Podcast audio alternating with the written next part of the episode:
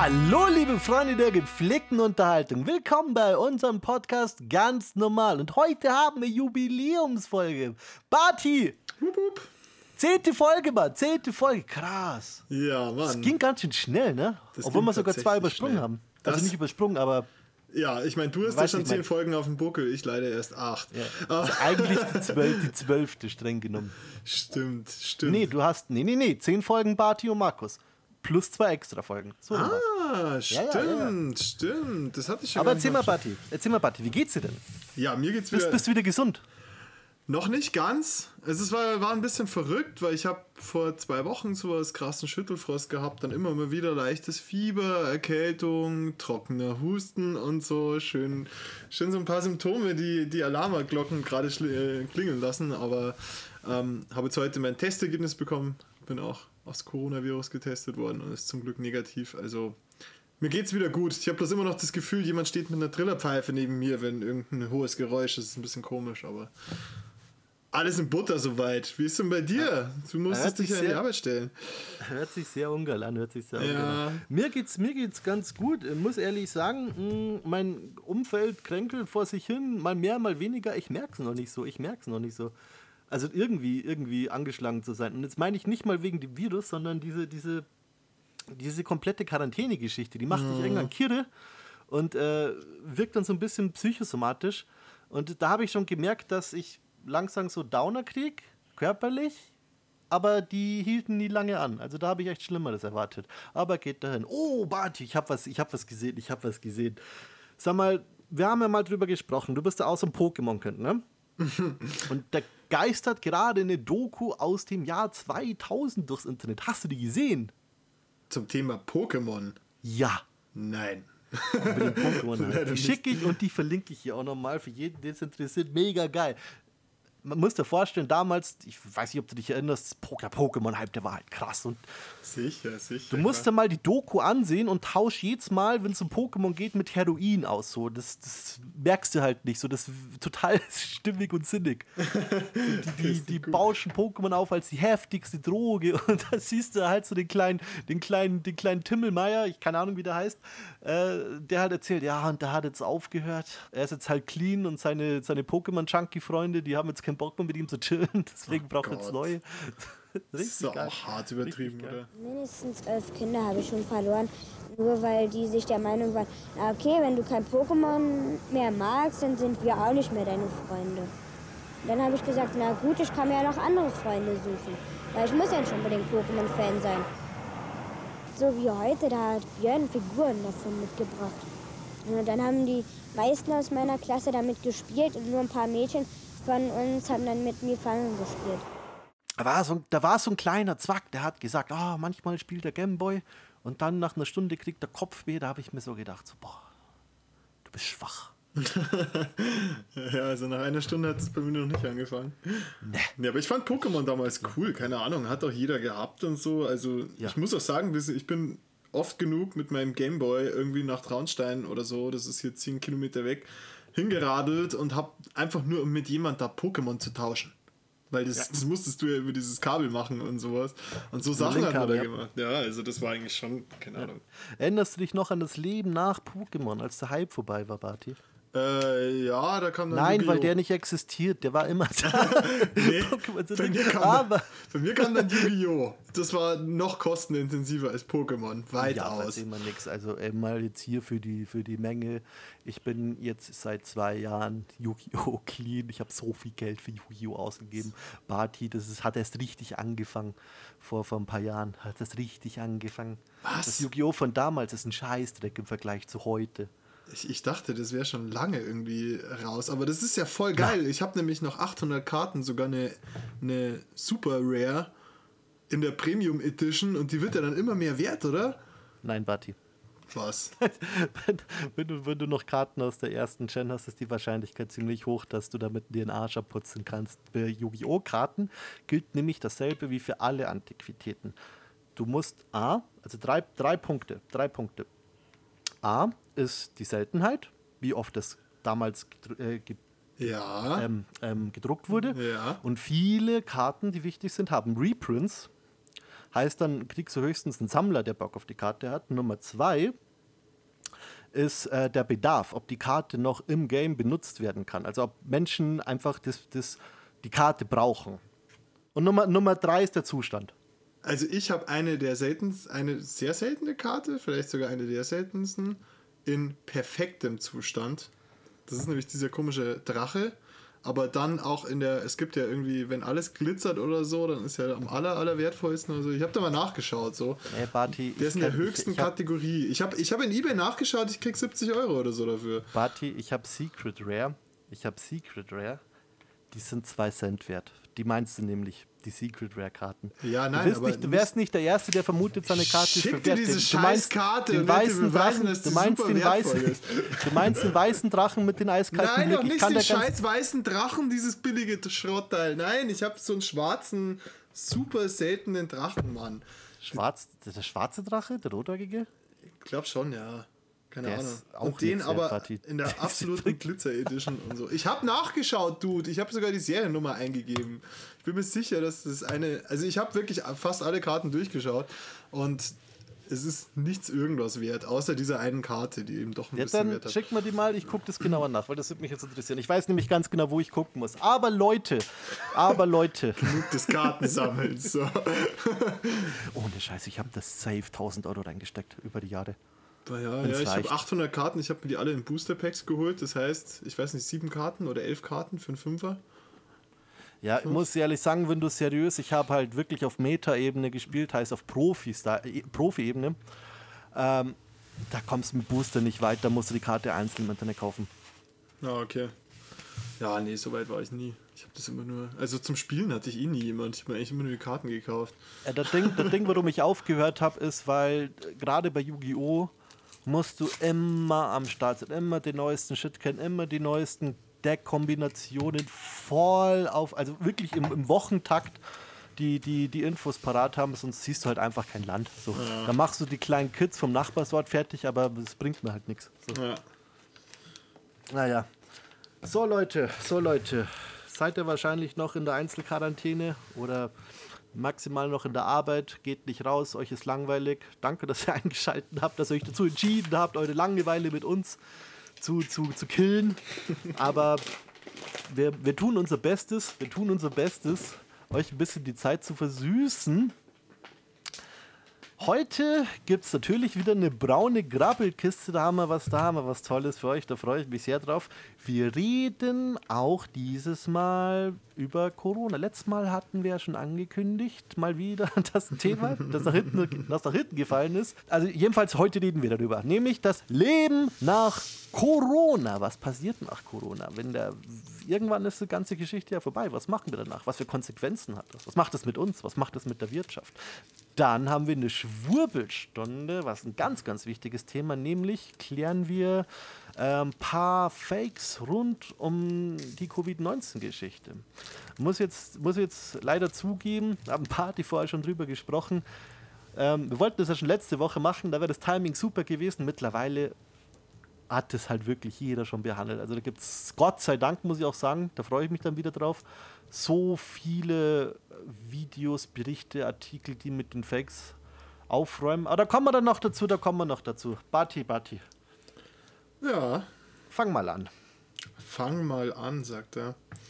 Über das Leben nach Corona. Über das Leben nach Corona, ja. Ja, ich meine, ähm, das ist natürlich schon eine große Umstellung. Gell? Also ich weiß nicht, in den letzten Wochen, da habe ich immer wieder einen Artikel gelesen, der war von irgendwelchen Philosophen, die haben das Ganze als äh, großen Wendepunkt in der Geschichte beschrieben und so. Und ähm, das wird auch viel geteilt und viel weiter geteilt und so. Das hat bestimmt fast jeder schon mal irgendwo gesehen. Und ich muss sagen, dem kann ich mich eigentlich nur anschließen. Also ich gehe auch ja. tatsächlich davon aus, dass wir in einer Welt wie vor einem Monat in der Art und Weise nicht mehr aufwachen werden.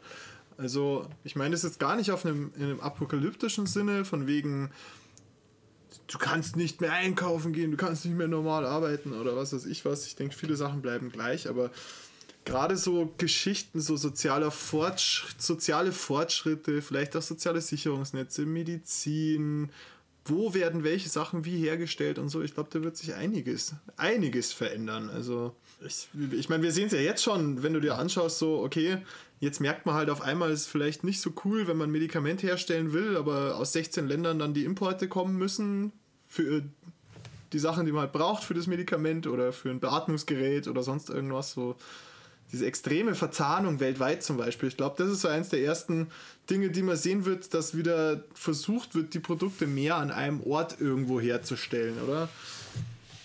Hm, das glaube ich gar nicht. Das glaube gar nicht. Globalisierung ist ein sehr wichtiger Punkt. Ähm, das ist, oh, da kann ich aber auch jetzt gar nicht so eine, so eine, für mich so eine eine klärende Antwort geben. Das ist so übel unterschiedlich, was jetzt die Branchen angeht. Zum Beispiel äh, das erste Beispiel, was mir einfällt, so was ist eine richtig geile, bekannte deutscher, richtig geiler, bekannter deutscher Hersteller für Smartphones?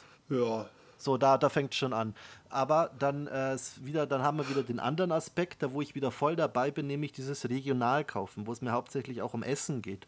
Da muss ich, muss ich sagen, achte ich persönlich schon eher drauf. Ich, ich finde es zum Beispiel geil beim Rewe bei uns, da gibt es so ein, äh, gleich wenn du reingehst, extra so ein Regal nur mit regionalem Zeug. Und da greife ich mal immer gern ein bisschen, also wenn ich denke, hey, ich brauche gerade, äh, keine Ahnung, äh, was gibt's da? Nudeln oder weiß der Geier, mir fällt jetzt nicht ein, da ist einiges. Und dann gehe ich da vorbei und sehe, okay, das gibt's da, hm, kostet vielleicht manchmal ein paar Cent mehr, macht man aber. Ist halt wichtig, dass man die, äh, ist auch gut für die Umwelt.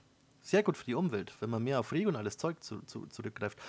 Ähm, ich habe auch äh, jetzt gerade in Zeiten von Corona greife ich auf HelloFresh zu. Das ist diese Foodbox-Service, der dir das Essen, also die Zutaten, um Essen zu kochen, liefert. Und da habe ich halt auch geguckt, schon vorher, dass ich eine Foodbox finde, die mir verspricht, so regional wie möglich die Zutaten einzukaufen. Macht halt auch Sinn, weil sonst ist, dann geht es halt viel schneller. So. Ja, aber ich. Aber Sammelpunkt. Ja, aber ich, ich, ich, ich, ich habe mich jetzt eigentlich eher darauf bezogen, auf so essentielle Sachen. Also ich meine, klar, dass ein Handy weiterhin weltweit irgendwo zusammengeschraubt wird, das äh, ist ja, ist ja irgendwie logisch. Aber ja, ja, ich, es gibt auch viele Punkte, aber ich kann, ich kann, ich kann halt nur verschiedene, verschiedene Aspekte. Also ich habe jetzt Ernährung, ich habe jetzt Smartphone, da gibt es wieder ganz viele andere Sachen. Ja, ich meine halt. finde ich kompliziert eine Antwort zu geben. Nee, ich, ich meine halt nur so, ähm, gerade wenn es jetzt zum Beispiel um die Herstellung von Schutzausrüstung geht oder sowas, und dann ja. wird sich ein Hersteller in Zukunft schon überlegen, okay, wenn ich jetzt die Schnürchen, wenn ich die selber in Deutschland verbaue, dann kann ich die Schutzausrüstung, komme was wolle, hier herstellen. Und wenn ich die halt jetzt, äh, dieses eine Produkt irgendwie in China dann irgendwie da anbringen lasse oder sonst irgendwas, ist vielleicht ein bisschen günstiger. Aber man weiß dann wieder nicht, wie das in Zukunft ausschaut und so. Also ich glaube, diese grenzenlose, wo es ja wirklich nur noch um den Preis geht, da wird auf alle Fälle noch ein anderer Aspekt mit dazukommen. Und zwar so die, auch die Krisenfestigkeit von verschiedenen Produkten und so. Ich glaube, ich vermute aber ehrlich gesagt, und das sage ich jetzt wirklich als Laie, ich habe nie irgendwas gelernt oder studiert, was jetzt äh, mich als, als Fachmann äh, zu erkennen geben würde, aber ich glaube nicht, dass sich da allzu viel tun wird. Es ist ja auch nicht der erste Virus, es ist nur das Schlimmste. So, du hast ja schon Ausbrüche gehabt und äh, schon öfter Prognosen gehört für was passieren müsste, dass wir richtig gefickt sind. Ich meine, das ist jetzt krass, was hier passiert ist, das ist jetzt heftig, das trifft uns ganz, aber es ist niemand, der sagt, da hat man jetzt null, nie, nada damit rechnen können. Also es, ich meine, es ist jetzt auch wieder ein recht komplexes Thema, aber dass Viren kommen, Pandemien entstehen, ist keine Neuheit. Es ist halt nur jetzt besonders, besonders schlimm, wie du schon gesagt hast, so das geht in die Geschichtsbücher ein. Safe Call, Safe Call. Aber ich glaube gar nicht, dass da sonderlich viel passiert. Es wird was passieren, aber es als große Firma, wenn du halt Millionen, 10 Millionen an Produktionskosten sparst, je nach Größe, wenn du einfach dein Zeug auslagerst, dann wirst du es auch zukünftig machen. Ja, aber Außer das hat, man. Hm? Ja. Entschuldigung, wollte nicht reinreden. Nee, ich war auch fertig, ich hätte es ein bisschen ausgeschmückt. ja, ich, ich denke mir halt, ähm, ist halt schon auch eine, also ich meine, wir sehen ja gerade eigentlich, das Gesundheitssystem ist gut vorbereitet eigentlich soweit. Das ist eigentlich würde alles laufen, wenn man bloß einfach diese scheiß Schutzausrüstung hätte. Also wirklich auch, auch Produkte, die einfach herzustellen sind. Und das ist ja, da gibt es ja ganz viele Bereiche, die von sowas betroffen sind. Und da finde ich, braucht es einfach für die Zukunft dann schon irgendwie gewisse gesetzliche Regelungen, dass man halt für den Extremfall auch einfach da in einer besseren Art und Weise auf irgendwelche Bestände und so weiter zugreifen kann. Wo ich gleich eigentlich beim nächsten Punkt bin, und das ist eigentlich ähm, auch Europa.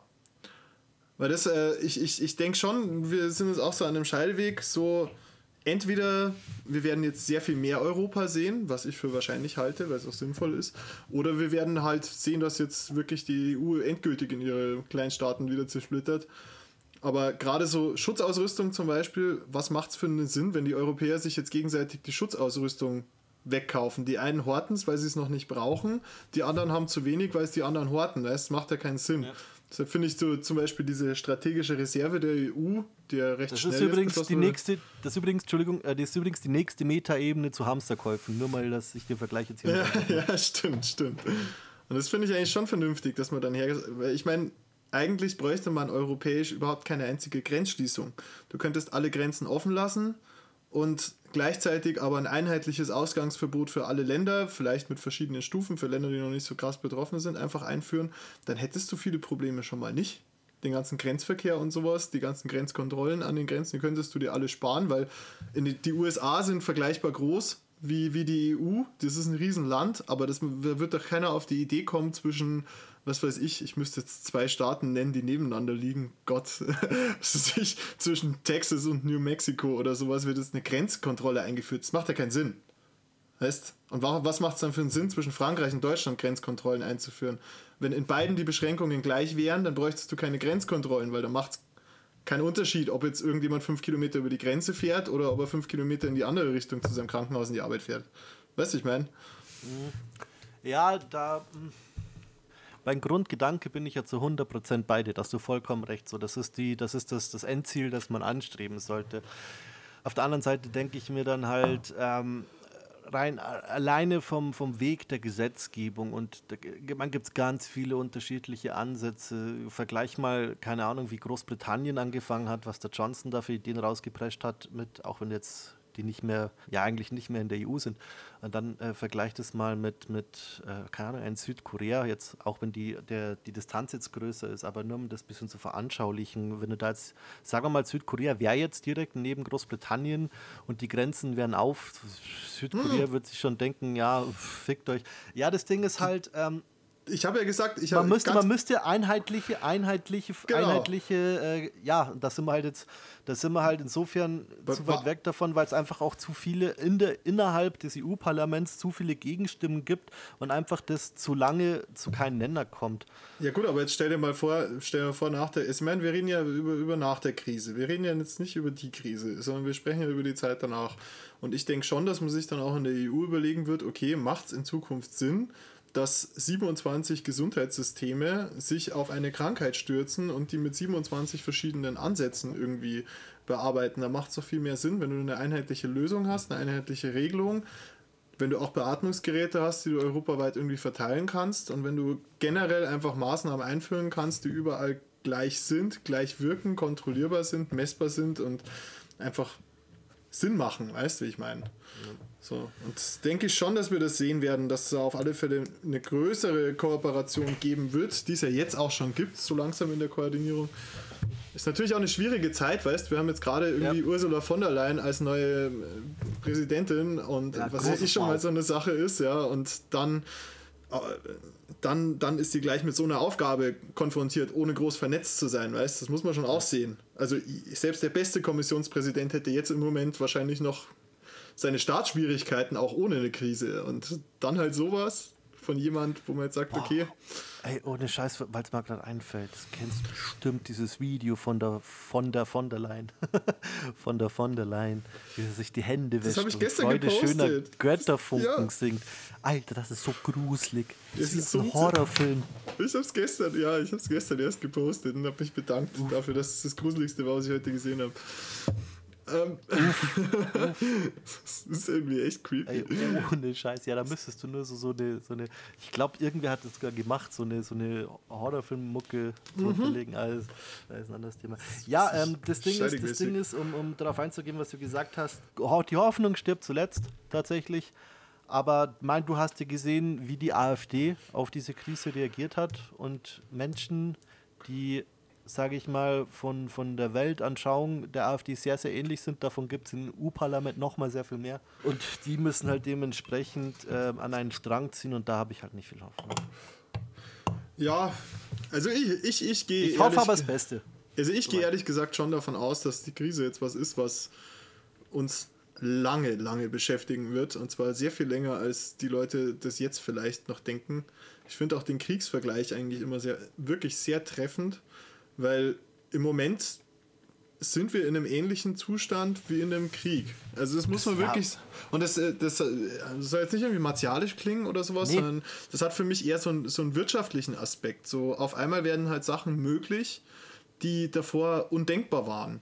So Schuldenbremse also ich, wird ausgesetzt, äh, die, Kooperationen ja. werden verstärkt, Gesetze werden einfach ja. eingesetzt und so weiter. Also ich, ich glaube schon, dass da viele Sachen draus entstehen. Zum Beispiel bedingungsloses Grundeinkommen. Lass die Krise jetzt noch ein Jahr lang gehen. Ja, und lass es wirklich so sein, so, sobald man die Maßnahmen ein bisschen lockert, geht sofort wieder super krass los dann werden wir irgendwann in den, in, in den Modus kommen, wo du sagst, okay, ja, irgendwie musst du die Leute mit Geld versorgen, damit die Liquidität weiterhin ja. gesichert ist. Und dann ich, muss man sich halt vielleicht auch über so ein Modell Gedanken machen. Ich finde das übrigens grandios, dass jetzt, also wirklich unironisch grandios, dass jetzt Leute äh, so ein bisschen auf den Trichter kommen, hm, okay, bedingungsloses Grundeinkommen wäre jetzt eigentlich schon geil, so. Mhm. Und dass die Stimmen da jetzt lauter werden. Da bin ich auch noch gespannt, was passiert. Es wird halt nicht jetzt sofort passieren, so wie sich viele wünschen. Das glaube ich einfach nicht, weil da einfach zu viel Gelder bewegt werden müssten, um das langfristig zu machen. Maximal für drei Monate. Was ich aber jetzt auch nicht glaube, nach dem, was jetzt beschlossen wurde, bleibt, bleibt, halt, bleibt halt abzuwarten. Und ich fand den Vergleich jetzt, ich, ich höre aus deinem Mund zum ersten Mal, diese kriegsähnlichen Zustände, diesen Vergleich finde ich auch sehr zutreffend, muss auch ehrlich sagen. Ich habe das jetzt ein paar Mal gehört von Pflegekräften. So, das ist wie im Krieg. So. Ja. Das sind Zustände wie im Krieg, vor allem in Italien. Und bei uns fängt es auch an. Ja, voll.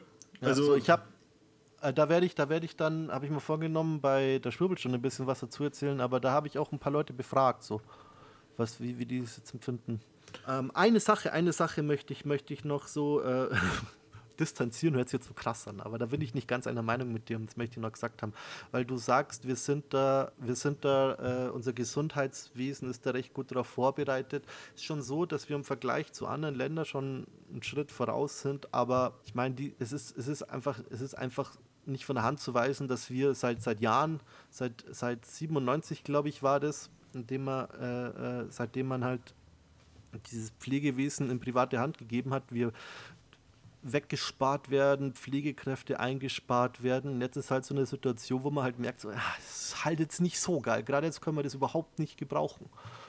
Und da finde ich, da hätte man, das will ich jetzt auch nicht sagen, dass das ist mein, der Spahn hat das damals nicht beschlossen. Jetzt ein Spahn, ich bin jetzt nicht sein größter Fan, aber den jetzt alles in die Schuhe zu schieben, ist jetzt auch nicht so der richtige Weg. Ich denke, der hat äh, für das, was ihn halt für die Aufgaben, die er zu bewältigen hat, relativ souverän gelöst. Er musste halt auch viele, viele, viele Meinungen und viele, ähm, sagen wir mal, viele Stränge in der Hand halten und gucken, dass alles in eine Richtung und schnell auch funktioniert. Meiner hätte es auch schlimmer machen können. Aber er ist auf jeden Fall jetzt nicht die Person, die man deswegen angreifen sollte. Aber es ist auf jeden Fall mal eine Überlegung wert, äh, zu gucken, ob das das Richtige ist. Weil ich so, ich sehe halt äh, Pflegekräfte und Menschen sich beschweren, hey, hier, da, ihr braucht euren scheiß Applaus nicht, hier gibt uns mal mehr Geld. Und ich lese das und denke mir so, pff, ja, cool, voll. Aber was willst du jetzt auf dem Staat? Das liegt jetzt alles in privaten Händen. Da müsste man jetzt, da müsste man jetzt, äh, sagen wir auf einer sozialistischen Ebene das lösen, aber weißt du, da, so wie es gerade ist, einfach nicht der optimale Weg. Weißt du, ich meine? Ja, also erstmal äh, sind wir da meinungsmäßig überhaupt nicht auseinander. Also ich bin auch fix ganz, also ich meine, ist ja klar, dass wir ein Problem im deutschen Gesundheitswesen haben, wenn irgendwie Ärzte nach Schweden gehen und da arbeiten, weil sie halt da irgendwie dreimal so viel verdienen. Ja, das ist ja, das ist ja nicht von der Hand zu weisen. Dass die Pflegekräfte zu schlecht bezahlt sind und die Pflege auch, das ist auch nicht von der Hand zu weisen. Ja. Aber wenn man sich mal anschaut, wie viel Geld ich glaube, das, das, wie viel Geld investiert wird in Deutschland in, in, in, in Pflege, in, äh, ins Gesundheitswesen und so, dann kann man schon sagen, wir sind gut aufgestellt. Ein Problem ist allerdings, dass das Geld halt nicht unbedingt bei den Pflegekräften und bei den Krankenschwestern und so weiter ankommt. Ich sage, also ich, ich würde das halt unterscheiden. Wir haben ganz viele Probleme im Gesundheitswesen und die haben ganz viel damit zu tun, dass die Leute zu wenig Geld kriegen und besonders halt einfach die Personalschlüssel ja auch so schlecht sind, dass mhm. eine Person für so viele Leute irgendwie äh, zuständig ist. Aber ich sage jetzt mal von der Ausstattung her, von der Ausbildung her, von der Kompetenz her sind wir sehr, sehr, sehr gut vorbereitet. Das Problem ist bloß, dass es uns halt an den ganz grundlegenden, ganz notwendigen Sachen irgendwie fehlt. Und das ist halt irgendwie, naja, ich sage jetzt mal, du musst keine Milliarde investieren, um dafür zu sorgen, dass alle irgendwie Schutzausrüstung haben, weißt? Das ist einfach kein Fehler von langfristiger Planung, sondern es ist einfach, naja, man hätte halt mal sagen sollen, jo, es kann eine Pandemie kommen. Und wenn eine kommt, dann müssten wir halt mindestens, was weiß ich, wie viele Millionen, ich weiß gar nicht, in welchen Bereichen wir uns da bewegen, aber wahrscheinlich sind es dann irgendwie 200, 300 Millionen Stück Schutzausrüstung oder sowas. Die müsste man halt einfach auf Vorrat haben. Und das ist halt nicht passiert und die, da liegt halt einfach der Knackpunkt gerade, weil was ich so mhm. höre, sagt ja jetzt keiner, akut ist jetzt gerade das Problem, dass ich zu wenig Geld habe, sondern akut ist das Problem vielleicht zu wenig Personal, aber ganz sicher zu wenig Schutzausrüstung. So. Ja. Ja, also, um das, um das, um das, äh, ich, äh, das ist jetzt, was ich jetzt sage, ist, ist, ist jetzt kein auf Fakten basiertes journalistisches Fachwissen, ist aber nichts in diesem Podcast, Leute. Das ist jetzt, das ist jetzt Info, die habe ich, die habe ich aus, aus äh, hat er mal ein Arzt zum Beispiel mal so einen öffentlichen Brief geschrieben oder äh, ich war ja ein Jahr lang Krankenpfleger und habe da auch mit dementsprechend mit Leuten gesprochen. Aber ist so ein bisschen Sinnbild für das, was, was so ich als Problem sehe. Bei uns das Krankenhaus ist sehr bekannt dafür, die neuesten und modernsten Gerätschaften zu haben. Zahlt sogar im Vergleich zu anderen relativ gut in manchen Bereichen, in manchen weniger, aber hat halt Personalmangel wie Sau. Mhm einfach weil da das Geld dann eingespart wird. Und du hast zwar äh, nach außen hin, kannst du das Bild darstellen, so, ja, wir haben die modernen Gerätschaften, wir sind ausgerüstet, aber dann im Endeffekt, wenn du halt dann drin hockst und man, ist es auch von Station zu Station unterschiedlich, ist auch nicht alles gleich. Aber das ist so der Konsens, den ich erfahren habe. So. Das ist jetzt aber, wie schon gesagt, ganz gefährliches Halbwissen. Das steht jetzt nirgendwo als Fakt. Da kann ich jetzt keine Quelle angeben. Aber das ist so der Konsens, den ich mitbekomme, der aber für mich dann ähm, im Gesamtbild Sinn macht. Naja, klar. So. Also es, ist, es gilt da auf alle Fälle nachzuarbeiten, aber ich ja. sag mal, nennen wir jetzt auf Anhieb fünf Länder, die ein besseres Gesundheitssystem haben als Deutschland und dann wird es wahrscheinlich schon schwierig. Also, keine das Ahnung. Das ist richtig, das ist richtig. Dem will und, ich das auch gar nicht absprechen. Also da bin dann, ich auch froh, dass ich in Deutschland wohne. Ja, und da muss man, da muss man, da, da, muss man schon auch einfach mal dankbar dafür sein, finde ich, ein Stück weit. Ähm, aber halt natürlich diese Thematik mit, mit dem Geld für die Pflegekräfte und so. Ich finde, es ist, es ist halt super schwierig, weil auf der einen Seite ist dieses Thema schon so lange ein Problem und es wurde so lange nichts dabei gemacht, ja, daran. Aber jetzt gerade sind wir halt in einer ganz akuten Krisenlage, wo es halt viel, viel größere Probleme gibt als ja. das Einkommen von verschiedenen Berufen und so weiter. Jetzt könnte man einerseits sagen, okay, es ist jetzt nicht die Zeit darüber zu sprechen, aber natürlich auf der anderen Seite, ja, wenn die Krise vorum, rum ist, dann interessiert es halt auch keine Sau mehr. Ja? Glaubst du, danach sagen dann alle, oh, unsere guten Pflegekräfte die haben uns so gut durch die Zeit gebracht, jetzt geben wir ihnen viel Geld. Nee, danach ist es dann einfach wieder vergessen, ja. Und dann schaut man, dass man nicht mehr über das Thema spricht, weil dann kann man schön weiter irgendwelche Niedriglöhne zahlen und sich aus dem Staub machen. Es ist so lala. Also ich, ich, ich kann es nicht sagen, ob das jetzt irgendwie der richtige Zeitpunkt ist für einen, für einen, also für einen Arbeitskampf eh nicht, aber Streiken kannst du es nicht, aber ja, schwierig. Ich verstehe ja. jeden, der in dem Beruf arbeitet und bei der Belastung sagt, er hat zu wenig Geld in der Tasche. Voll und ganz. Ja. ja. Also. Und, und äh, äh, ohne dass ich jetzt die Krankenpfleger, das, also ich wünsche jedem mehr Geld, der in der Pflege arbeitet, überhaupt generell. Aber da muss ich auch nochmal, ich habe so das Gefühl von, von dem Eindruck, den ich gewinne, aus, aus vielerlei Perspektiven. Äh, die Krankenpfleger sind jetzt gerade voll auf Halligalli, so voll, verstehe ich, verstehe ich, übel. Aber die im, im, in Relation verdienen die immer noch richtig gut, wenn du es zum Beispiel mit den Altenpfleger vergleichst, mit die, mit die Kinderpfleger, Kindererzieher. Und die sind ja auch, als vor allem die Altenpfleger jetzt gerade übel am Hasseln wegen Covid-19. Mhm. Und da denke ich mal, da muss, da muss also krank, also ich sag mal so, die Krankenpflege muss gut durchsaniert werden. Die Altenpflege muss von Grund auf renoviert werden. Ja, das stimmt. Das stimmt. Auf jeden Fall. Aber wir sind schon wieder ein bisschen vom Thema weg, ehrlich gesagt. Gell? Wir wollten uns ja, also wir sind ja dran, aber noch nicht so ganz. So, ja, ist schon ein ganz interessanter Punkt, über den ja, wir total, haben, ja. total. Aber was ich, denkst du denn, einfach oh. mal, dass ich die Frage in den Raum werfe, was denkst du denn, macht das mit uns als Person, die ganze Geschichte?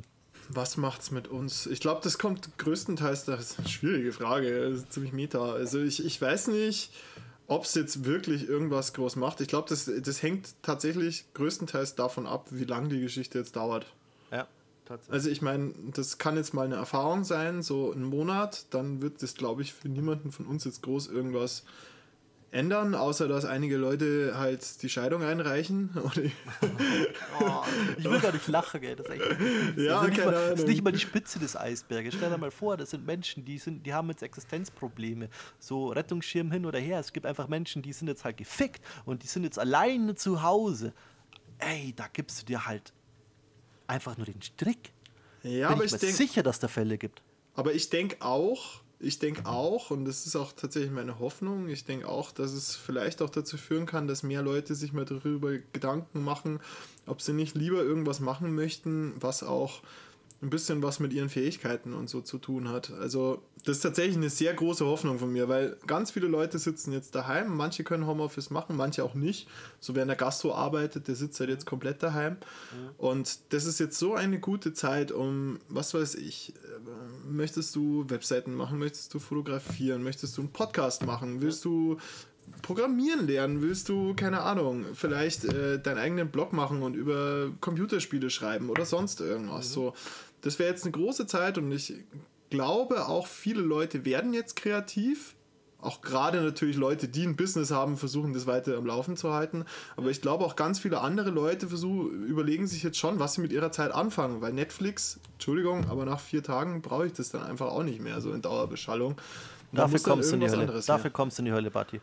Ja, komm, ich kann mir jetzt nicht. Also, ich meine, wenn ich mir jetzt vorstellen würde, ich würde nicht Computer spielen und ich würde wirklich nur Netflix haben daheim, Alter. doch geil. Nee.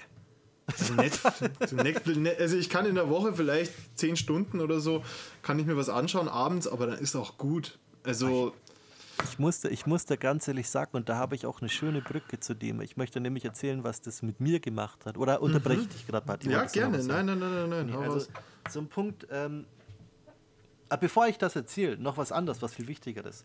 Dieses Homeoffice-Ding bin ich ja schon seit Jahren am Predigen, äh, dass es einfach bestimmte Berufe gibt, wo man es einfach easy mal machen kann, so zwei Tage in der Woche. Und sich immer dagegen gewehrt wurde. Und jetzt muss man es halt tun. Jetzt hoffe ich, dass viele Betriebe einfach sehen, hey, okay, Homeoffice ist eigentlich ein cooles Ding, da kann ich meine Mitarbeiter mal hinschicken, die äh, können dann von zu Hause arbeiten, können da Sachen erledigen, eventuell auf Kinder aufpassen, wenn man da flexibel ist, hat sau viele Vorteile. Sau viele Vorteile. Und da, bin, da hoffe ich, dass ein bisschen, ein bisschen Einsicht gewonnen wird, weil wir, sind, wir haben 2020 und sind, n- bei Digitalisierung ist die komplette Welt hinten dran. Vielleicht nicht die komplette Welt, aber die meisten. Da hoffe ich, dass ein bisschen was passiert. Und ähm, wegen Netflix, wegen Netflix, Party. Ich sag dir ganz ehrlich, ich hatte schon, ich hatte schon mal ein, zwei Wochen Urlaub. Die war ich dann halt daheim, hab Netflix geguckt. Ich bin halt einer, der ist eher für sich, aber, und jetzt kommt ein ganz wichtiger Punkt, zwischendurch fällt mir immer die Decke auf den Kopf. Von diesen zwei Wochen brauche ich immer so zwei, drei Tage. Also nicht, dass ich jetzt immer, wenn ich Urlaub habe, mich daheim einschließe und vergammel, aber mache ich ab und zu. Aber in dieser Zeit will ich mal rausgehen, meine Eltern besuchen, was mit Freunden tun, was mit der Band. So, das finde ich für mich sau wichtig. Und jetzt merke ich halt, jetzt merke ich halt so, ich hocke zu Hause, ähm, gehe halt noch in die Arbeit, weil es bei mir gegenüber ist und ich da halt alleine arbeiten kann. Die anderen sind halt im Homeoffice.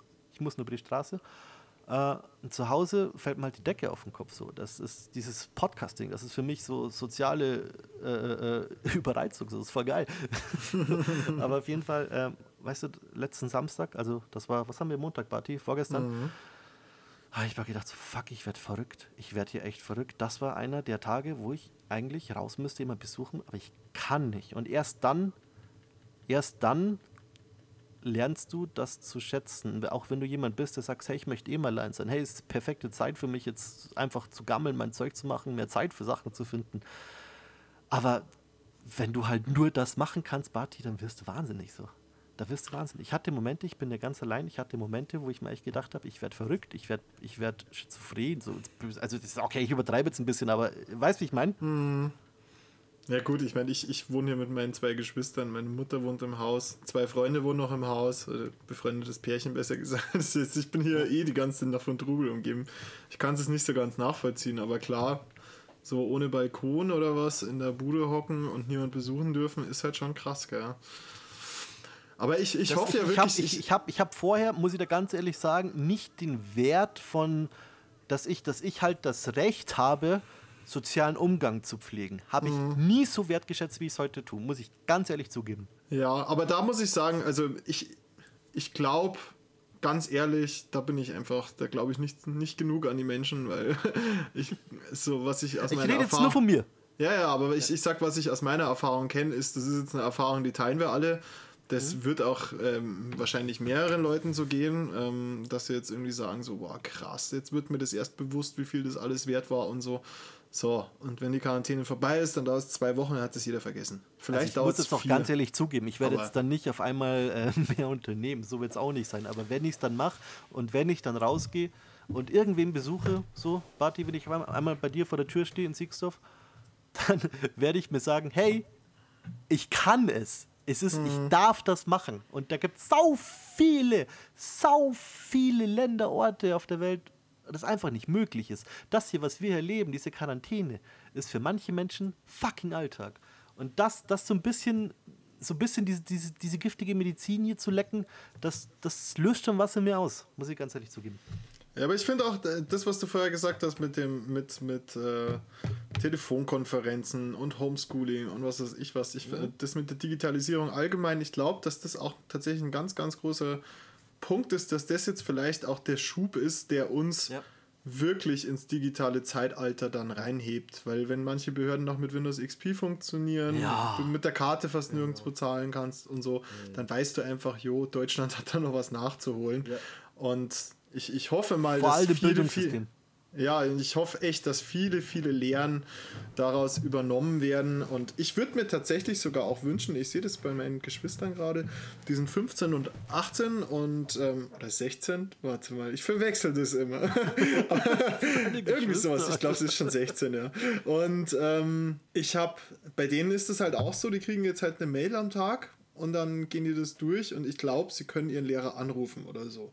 Aber das ist eigentlich nicht das, was ich mir vorstellen würde jetzt unter so einem Unterricht, weil ich würde mir jetzt tatsächlich denken, dann soll doch, soll man doch jetzt schlau sein und wirklich vom Bildungsministerium her vor, zum Beispiel vorgeben, okay, jeder Lehrer muss eine Viertel, weißt du, musst dich ja nicht fünf Stunden mit den Schülern hinsetzen oder so. Aber wenn ich eine Unterrichtsstunde mit den Schülern habe, dann erwarte ich von den Lehrern, die schicken eine Mail und stehen dann eine Viertelstunde zur Verfügung und die Leute müssen dann auch online kommen und sich das anschauen oder so, weißt?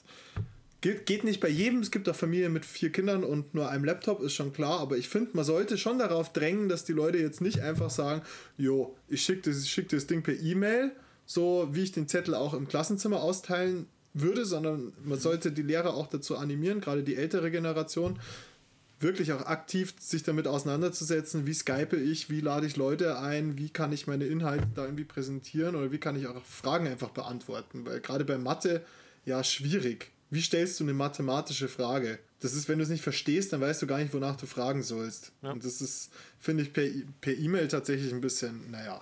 Weil die Leute müssen ja trotzdem sich in die Abschlussprüfung setzen irgendwann, weißt Ja, aber da muss es, da muss es ja nicht anfangen. Ich meine, das, was ich jetzt sage, das sage ich schon seit, seit, seit meiner Zeit, als ich meinen Abschluss gemacht habe, meine mittlere, meine mittlere Reife. Und das ist scheiß lang her, Leute. Da gab es noch keine Smartphones. Da habe ich schon gesehen, so, warum hocken wir hier, warum sitzen wir hier, schreiben auf scheiß Papier mit Stiften. Sag ich mal, okay, da, ich meine, da hatten das Thema hatten wir schon mal. Mittlerweile habe ich ja gelesen, dass dieses mit der Hand schreiben wichtig ist, um Vernetzungen in deinem Gehirn äh, zu animieren. Lass das mal machen bis zur fünften Klasse, meinetwegen. Aber warum, warum sitzen und in anderen Ländern, zum Beispiel in Madeira, ist, da haben die ein Tablet so. Da haben die den Scheiß, die haben ein Tablet. So. Mit, glaube ich, nur noch mit Tastatur, ist aber jetzt ein anderes Thema. So. Warum hast du nicht einen scheiß Laptop, mit dem du arbeitest? So? Und da, da will ich jetzt auch den, Kosten, den Kostenpunkt gar nicht hören, weil ein Laptop, mit dem du schreiben kannst, so, den kriegst du hinterhergeworfen. Da, wenn du die, in, vielen Schulen, in vielen Schulen musst du die Bücher zahlen, so, das ist dann der Betrag, für den du schon meistens sogar zwei Laptops kriegst. Ein Billo-Laptop, meinetwegen XP oder lass es, lass es, äh, äh, Nein, Lu, kein lass, es, lass es Lubuntu sein. Ja, scheißegal, du brauchst ein. Word-Dokument. Du brauchst So ein Word-Dokument und einen. Browser. Du brauchst ein äh, Word-Dokument und einen Browser. So. Das kannst du mit einem Lubuntu-Laptop schon machen, notfalls. Geht alles. Geht alles. So, das ist halt kein Argument, aber es wird sich halt gewährt und dann kommen halt so, so, ich, ich, ich empfinde das immer so ein bisschen als Ausreden. Zum Beispiel, ja, dann können die Kinder da den Laptop scheiße machen. Ja, okay, du kannst Software drauf tun, wo du es überwachst, meinetwegen. Und weißt du, was ich unter dem Tisch machen kann? Ich kann meinen runterholen. Weißt du, was ich noch unter dem Tisch machen kann, Barty? Gameboy spielen, Buch lesen, so. Du weißt, was ich meine, ne? Ja, ich verstehe. reg mich schon wieder auf. Also ich teile deine Einschätzung zu Papier zwar nicht, das merke ich jetzt auch beim Studium. Das Einzige, was ich mir merke, ist das Zeug, was ich mir wirklich aufschreibe, händisch. Aber Ja, aber Also schau, es da, schau, schon- da, da es musst du vielleicht wichtig, wieder individuell sein. Ich zum Beispiel Nein, nein, kann es nein, gar aber- nicht. Ich merke mal am besten, wenn ich Zeug aufnehme mit meiner Stimme und dann anhöre. Ich bin ein sehr auditiver Lerner. ja, die Sache ist halt die, du musst halt Wissen wiedergeben, sonst merkst du es dir nicht. So, und das ist eigentlich egal. Ich kann es auch am Computer tippen, dann merke ich es mir auch. Man ist es halt vom Schriftlichen halt, ist es mal, ist man es halt einfach eher gewohnt, besonders wenn man länger jetzt in der Schule war. Aber Ja, aber dann sollte man dir zumindest die Wahl lassen, finde ich. Ja, ich finde, ich find, wo du absolut recht hast, das sind diese Bücher, Alter. Ich habe, also erstens mal habe ich noch aus zwei Jahrgängen komplett meine Bücher von der Foster, weil ich die nie zurückgeben konnte. Ja. Ja. Zweitens äh, kosten die ein Schweinegeld und äh, es wird in fast kein Buch reingeschaut oder so. Also da verstehe ich nicht, warum man nicht eher sagt, okay, man macht, was weiß ich, keine Ahnung, lass halt den Lehrer einfach eine Präsentation machen oder so und dann liest du zu dem Thema, hast du halt dann diese, diese Präsi halt einfach als Ding, das können dann zehn Folien sein mit immer wieder den Stichpunkten und ein paar Bildern drauf oder so. Und dann ist das wirklich auf den, auf den Unterricht zugeschnitten. Und ich glaube tatsächlich gar nicht, dass diese weil die kannst du ja immer wieder hernehmen und das ist nicht so der krasse Aufwand für einen Lehrer, das zu machen. Also ich weiß, Unterrichtsvorbereitung, falls ihr ein Lehrer zuhört, ist nicht so, dass ich sage, hey, das ist alles nur, ihr, ihr korrigiert nur ein bisschen habt Ferien. Nee, gar nicht. Ist alles anstrengend, aber ich glaube, wenn man das selber herstellt, diese, diese Sachen, dann kann man auch wirklich die Sachen lernen, die einfach wichtig sind und so. Und ich glaube, da ist viel Potenzial auf alle Fälle da. Besonders von Seiten der Bücher. Ich denk und mal, ich halt. erinnere mich, ich erinnere mich in der, äh, zu Forstzeiten an die Viehboss. Kennst du noch die Viehboss? Ja, ja, ja, klar. Die virtuelle klar. Boss, wo die ganze Stoff drin gestanden ist. Dann wurde gesagt, hey, das ist, das ist Zusatzmaterial, das kannst du lernen, die hast du noch deine Bücher. Und dann habe ich mich gefragt, so ihr Ficker, wieso steht das, was in den Büchern steht, nicht in der Viehboss? So in einen extra Ordner meinetwegen oder in einen extra Abschnitt. So, warum und brauche ich warum- diese scheiß Bücher? Und weißt du, wenn du den Scheiß in der Viehboss hast und irgendwas, irgendwas im, im im Stoff ändert sich. Da musst du nicht eine ganze Charge neue scheiß Bücher ausdrucken, Ja. sondern änderst das in der scheiß Fibos. So. Ja. Das kostet dich einen Server. Total. Also es ist ja auch, äh, ich meine, die, die, die, die, die Inhalte in den Sachen waren halt hoffnungslos veraltet teilweise. Also ich habe mal Ja, in der Hand gehabt, da war die UdSSR noch eingezeichnet. Ja, also es ist, ist tut schon mir leid. krass, ja, tut mir leid, aber das ist echt einfach, das ist krass, oder? Also keine Ahnung. Ich kann mich auch als Kind noch interessieren, wenn wir da irgendwie äh, erinnern, nicht interessieren. Da habe ich mich auch schon so für Geografie und so Zeug interessiert. Und da war auch in meinem Atlas, hey, da sind Staaten drin gestanden, die gab es schon lange nicht mehr, weißt du? Da hab ich auch gedacht, hey, komm schon. Gut, aber wir müssen, wir müssen, wir müssen weitereilen, mein ja. Lieber. Weil wir sind schon wieder, wir sind schon wieder, wir haben schon wieder fast überzogen, aber ich glaube, wir sind noch in der Zeit einigermaßen. Wir haben Was- fast überzogen, Barty. Wir haben jetzt. Nein, nein, Jetzt nein, viel nein, zu viel Zeit auf dem Counter. nicht- dazu nichts hören. Also, wir, wir, wir, wollten ja weitermachen hier. was haben wir Leute. denn? Ja, Was dann haben wir denn? Was hast du denn Schönes, weiter. Markus? Ja, ich habe was Schönes für euch. Was Schönes habe ich für euch. Das habe ich hier eingepackt in Papier. Warte, ich wickel das mal auf. Oh, schau mal, was da rausguckt. Ein brauner Handschuhe kleiner nicht Finger. vergessen. Ein brauner kleiner Finger. Handschuhe habe ich schon vergessen. Ich habe mich angesteckt mit scheiß blöder Dummheit. Jetzt gibt's nämlich die braune Grabbelkiste, Leute. Und heute, heute, heute, heute, heute reden wir über den lieben Oliver Jannich. Wer das ist, das verrate ich euch. So, falls ihr das nicht mitbekommen habt, weil ihr unterm Stein lebt, der liebe Herr Xavier Naidu, über den wir schon gesprochen haben, wenn ihr gerade nicht wisst, wovon ich rede, hört euch den letzten Podcast, nein, den vorletzten mit Barty. Barty Wundermann ist Xavier Naidu. Das waren die Reichsbürger Mannheims, oder? Die Reichsbürger Mannheims, genau. Stimmt, ich habe sogar betitelt. Hört euch das an. Da erzählen wir euch ein bisschen was. Warum, da erzählen wir im Endeffekt euch, warum es nicht sehr klug ist, sich hinter Xavier Naidu zu stellen. Und ich meine jetzt nicht aus medialer Sicht, sondern aus intellektueller Sicht. Wie der Herr Till Schweiger, verurteile jetzt nicht alle Intellektuelle. Ich äh, beachte mich selber als intellektuell. der von sich behauptet hat, er bezeichnet sich selbst als intellektuell und dann regelmäßig das Gegenteil beweist. Aber ich komme von Hundertste ins Tausendste. Ich spiele euch einfach, also so viel dazu, der Xavier Naidoo, der hat wieder ein Video rausgekloppt. Das war ein Interview von Oliver Janich. Also er liest die Fragen von Oliver Janich vor und beantwortet die dann. Und da spiele ich euch jetzt mal so äh, zwei kleine Clips ein hier. Servus Oliver, hier ist die Antwort auf deine erste Frage. Ähm, schöne Grüße auf die Philippinen natürlich auch. Ähm, warum ich zu RTL bin und warum zu DSDS, ich denke, das kann ich schnell erklären. Ich sehe mich als Vollprofi und äh, habe gerne der Einladung Folge geleistet, äh, bei DSDS mitzumachen, denn erstens mal interessiert es mich natürlich, wie äh, funktioniert so, so eine riesige TV-Show, warum ist sie so lange erfolgreich.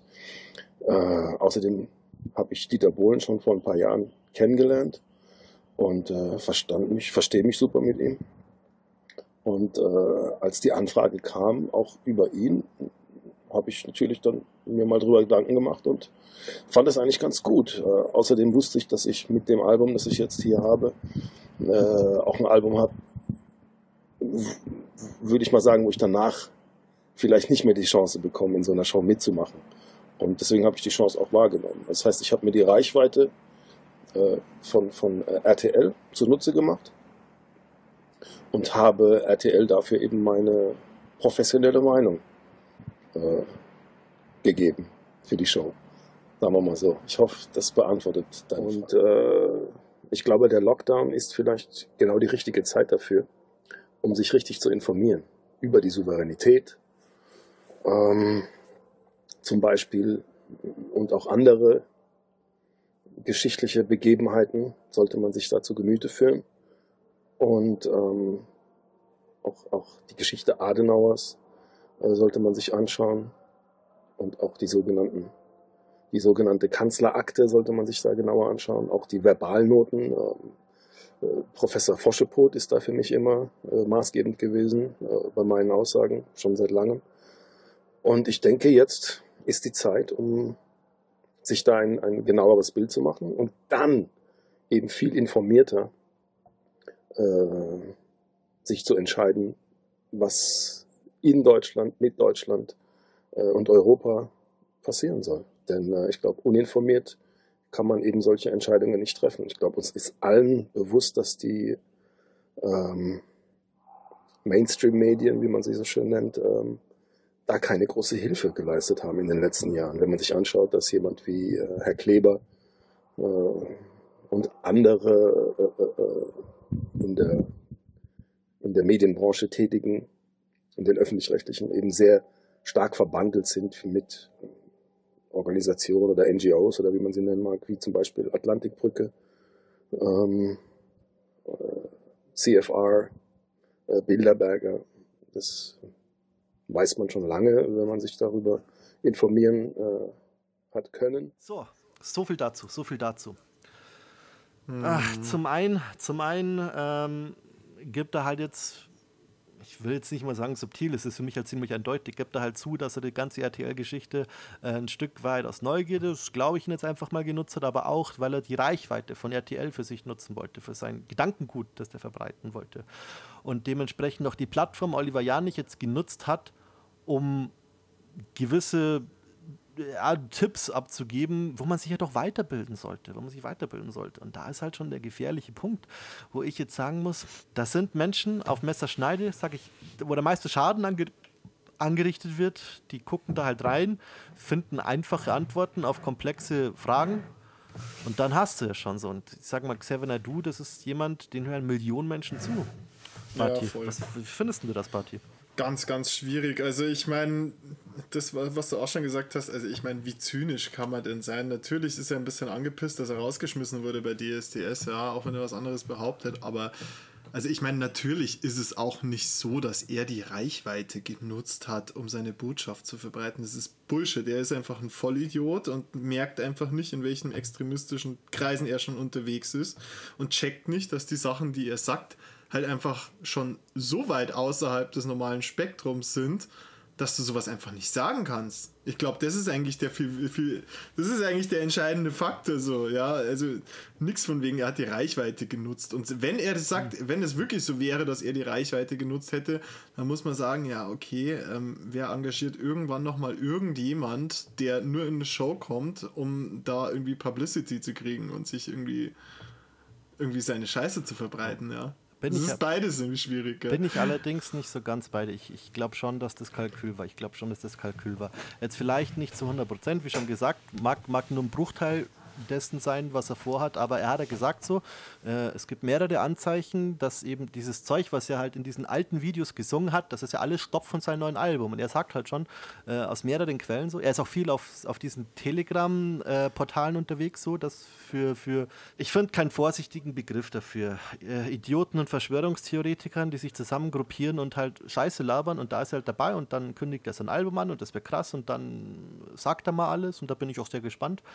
Und äh, äh, da auch die Leute mobilisiert, aufruft zu dem, was halt bis jetzt auch schon viel passiert ist. Und ich denke schon, dass der Film, ich glaube gar nicht, dass er so der Idiot ist, der mitstimmt. Ich glaube, da ist sehr, sehr viel Kalkül dahinter. Muss ich sagen. ich Von nicht. dem, was ich gelesen habe, vor allem, was der so davon Also sich ich gegeben hat. ist- ja, also ich, ich, ich glaube es nicht. Es kann, natürlich, es kann natürlich sein, das weiß man nie. Das ist ja die gleiche Frage wie bei, bei Trump. Weißt, ganz viele Sachen von Trump sind einfach so Sachen, wo du so sagst, so, boah, da langst du dir an den Kopf und denkst dir einfach nur, wie dumm kann denn einer sein? Dann siehst du die Reaktion von den Amerikanern und dann denkst du dir so, hm, ist der ein Genie, weil er weiß, wie dumm die anderen sind? Man weiß es nicht. So, aber bei, also ganz ehrlich, ich habe bei Xavier Naidoo nicht den Eindruck, dass er irgendwie besonders schlau wäre. Nee, wirklich nicht. Also es tut mir leid. Ja, ich ich auch nicht, aber das, das nicht, schließt dass sich ja nicht aus. hat. Das schließt sich ja nicht aus. Ich Ich finde find viele davon nicht sehr klug. Nee, aber ich glaube eher, dass eher, dass es wirklich so ist. So, ich meine, der ist ja jetzt schon, komm schon, der ist jetzt, der ist auch schon abgehalfterter Künstler. Der ist jetzt schon länger nicht mehr irgendwo groß dabei gewesen oder so. Jetzt hat er seinen, seinen, seinen Auftritt da bei DSDS. Im Neben, nebenbei hat er sich schön weiter radikalisiert und dann hat er einfach irgendwann irgendwas Dummes gesagt so und hat nicht mit den Konsequenzen gerechnet. Dann kamen die Konsequenzen. Jetzt versucht er es natürlich so hinzustellen, als wäre das irgendwie sein super toller Coup. So sehe ich Ja, es. dazu muss man sagen, das, was halt tatsächlich er dir in die Karten spielt, das ist jetzt Zeug aus der Telegram-Gruppe, das ja eigentlich für den engeren Kreis gedacht war. So. also- Aber ich denke an sein Album. Also deswegen denke ich, es wird sich rausstellen, was im Endeffekt äh, seine Intention war, vermute ich jetzt mal, wenn wir uns das neue Album anhören, das ja kommen wird noch. Wahrscheinlich jetzt Ja, verschoben wegen der ganzen Corona-Geschichte, aber da wird, das, ja, wenn, wenn jetzt wirklich die ganze Scheiße, die jetzt von sich gibt, konzentriert in ein Album, was ja nicht das erste Mal ist, also so eher subtil, mal weniger subtil, hat das ja schon rausgekommen. Zwar nicht das erste Mal. Ich glaube, ich glaube. Ich warte, äh, ich, ich, ich gebe hier, ich geb hier eine Prognose ab, ja? In letzter Zeit bin ich gut in Prognose. Ja, dann hau raus. Ich gebe jetzt eine Prognose ab. Xavier Naidoo bringt das Album raus Ja. und es ist richtig scheiße. Es ist richtig viel rechter Scheiß drin. Dann distanzieren sich Leute, gerade wie Till Schweiger und so weiter, die öffentlich anerkannt noch im, im, im, im Leben sind, die in Talkshows eingeladen Der werden kriegt oder es sowas. nicht mit, ist zu die distan. Doch, die distanzieren sich dann davon, weil es zu krass ist und weil sie mit ihm in eine Kiste geschmissen werden und man einfach merkt, okay, in die Kiste will ich nicht rein. Und dann wird Xavier Naidoo ganz langsam aus der Medienlandschaft verschwinden und nur noch irgendein Schwurbelspinner sein, der irgendwo seinen Scheiß von sich gibt. Ich sag's dir, DSDS, das war die letzte große Show, in der der war, da bin ich mir ziemlich sicher. Ja, das auf jeden ich, Fall. Und danach Fall, ja. wird's jetzt, danach wird, ich glaube auch nicht, dass das jetzt sich dann Millionen kaufen und was weiß ich was, sondern ich glaube eher, das wird ein Tagesschau-Aufhänger von wegen Xavier Naidoo bringt völlig verstörendes Album raus oder sowas. Ja, aber muss ich auch sagen, das ist ein Punkt, der ist mir fick egal. Der ist mir wirklich fick egal. Soll der bleiben, wo der Pfeffer wächst. So. Der Kerl hat mich noch nie interessiert. Aber ähm, was mir halt Bauchschmerzen bereitet, ist, dass er auf dem Weg zu seinem, meinetwegen zu seinem Untergang, ich bin mir auch sicher, dass, also besser später als nie, dass die Leute jetzt erst darauf kommen, dass er vielleicht ein bisschen naja, kontrovers ist. Ich sehe halt unter sein, zum Beispiel unter seinen Instagram-Post und seinen Facebook-Post, wo er sich selbst erklärt, sich halt die Leute, die hinter ihm stehen. Das ist nicht nur Till Schweiger und der Vollidiot von Maxim Noise.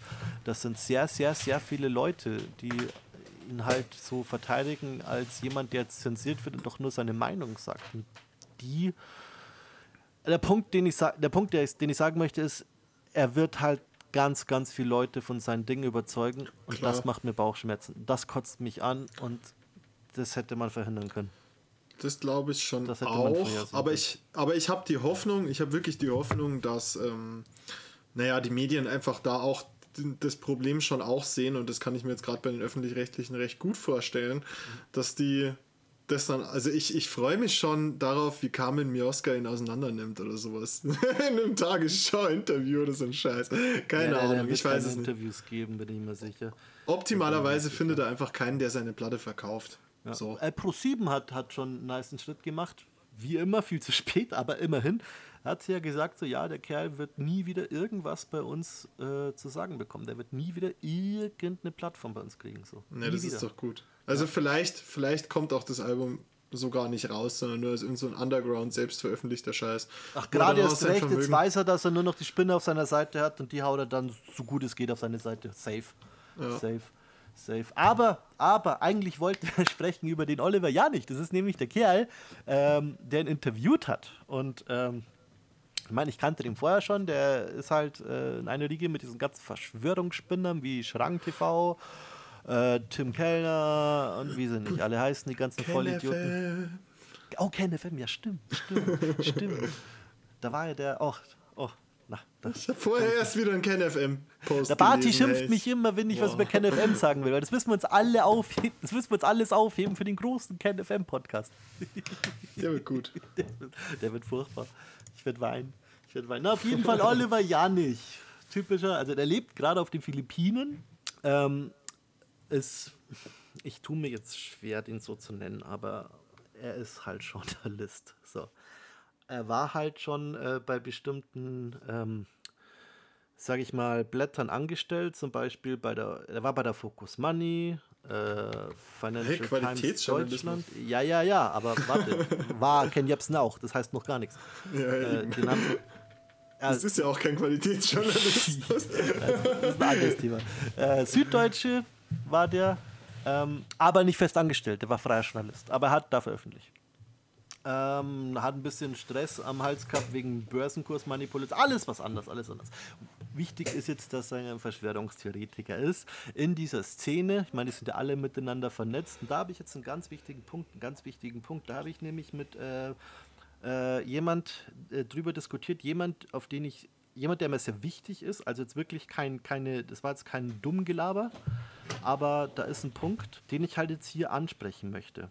Wenn, ich habe nämlich, es ist nämlich das Argument, das war nämlich, äh, wie heißt der, der Wodak, über den wir später noch sprechen. Der arme, verunglimpfte Virologe, der die Ja, Wahrheit ja, über sagt. den sprechen wir nachher noch, da erzähle ich noch ein bisschen was dazu, aber auf jeden Fall habe ich halt gesagt, dass dieses Reichsbürgergeschwör mich aufregt und dann ist ein Punkt, der eigentlich legitim ist, aber den ich jetzt hier im Podcast ein bisschen aufdröseln möchte, nämlich, man soll doch jetzt nicht bitte alle, die äh, dieses, dieses, äh, die halt Sachen ein bisschen skeptischer sehen, sage jetzt mal vorsichtig, habe ich jetzt alles empfunden, aber ich will jetzt auch nicht fronten, äh, als Reichsbürger bezeichnen. Und da habe ich jetzt zwei Punkte. Punkt Nummer eins. Dieses es, es ist ein bisschen wie, das, wie, das, wie die Diskussion mit dem Nazi, was wir das letzte Mal hatten, nur aber ein bisschen auf einer anderen Ebene. Sag mal, Verschwörungstheorien entstehen relativ schnell, wenn man sich eben, wie ich vorher schon gesagt habe, äh, einfache Antworten auf komplizierte Fragen sucht.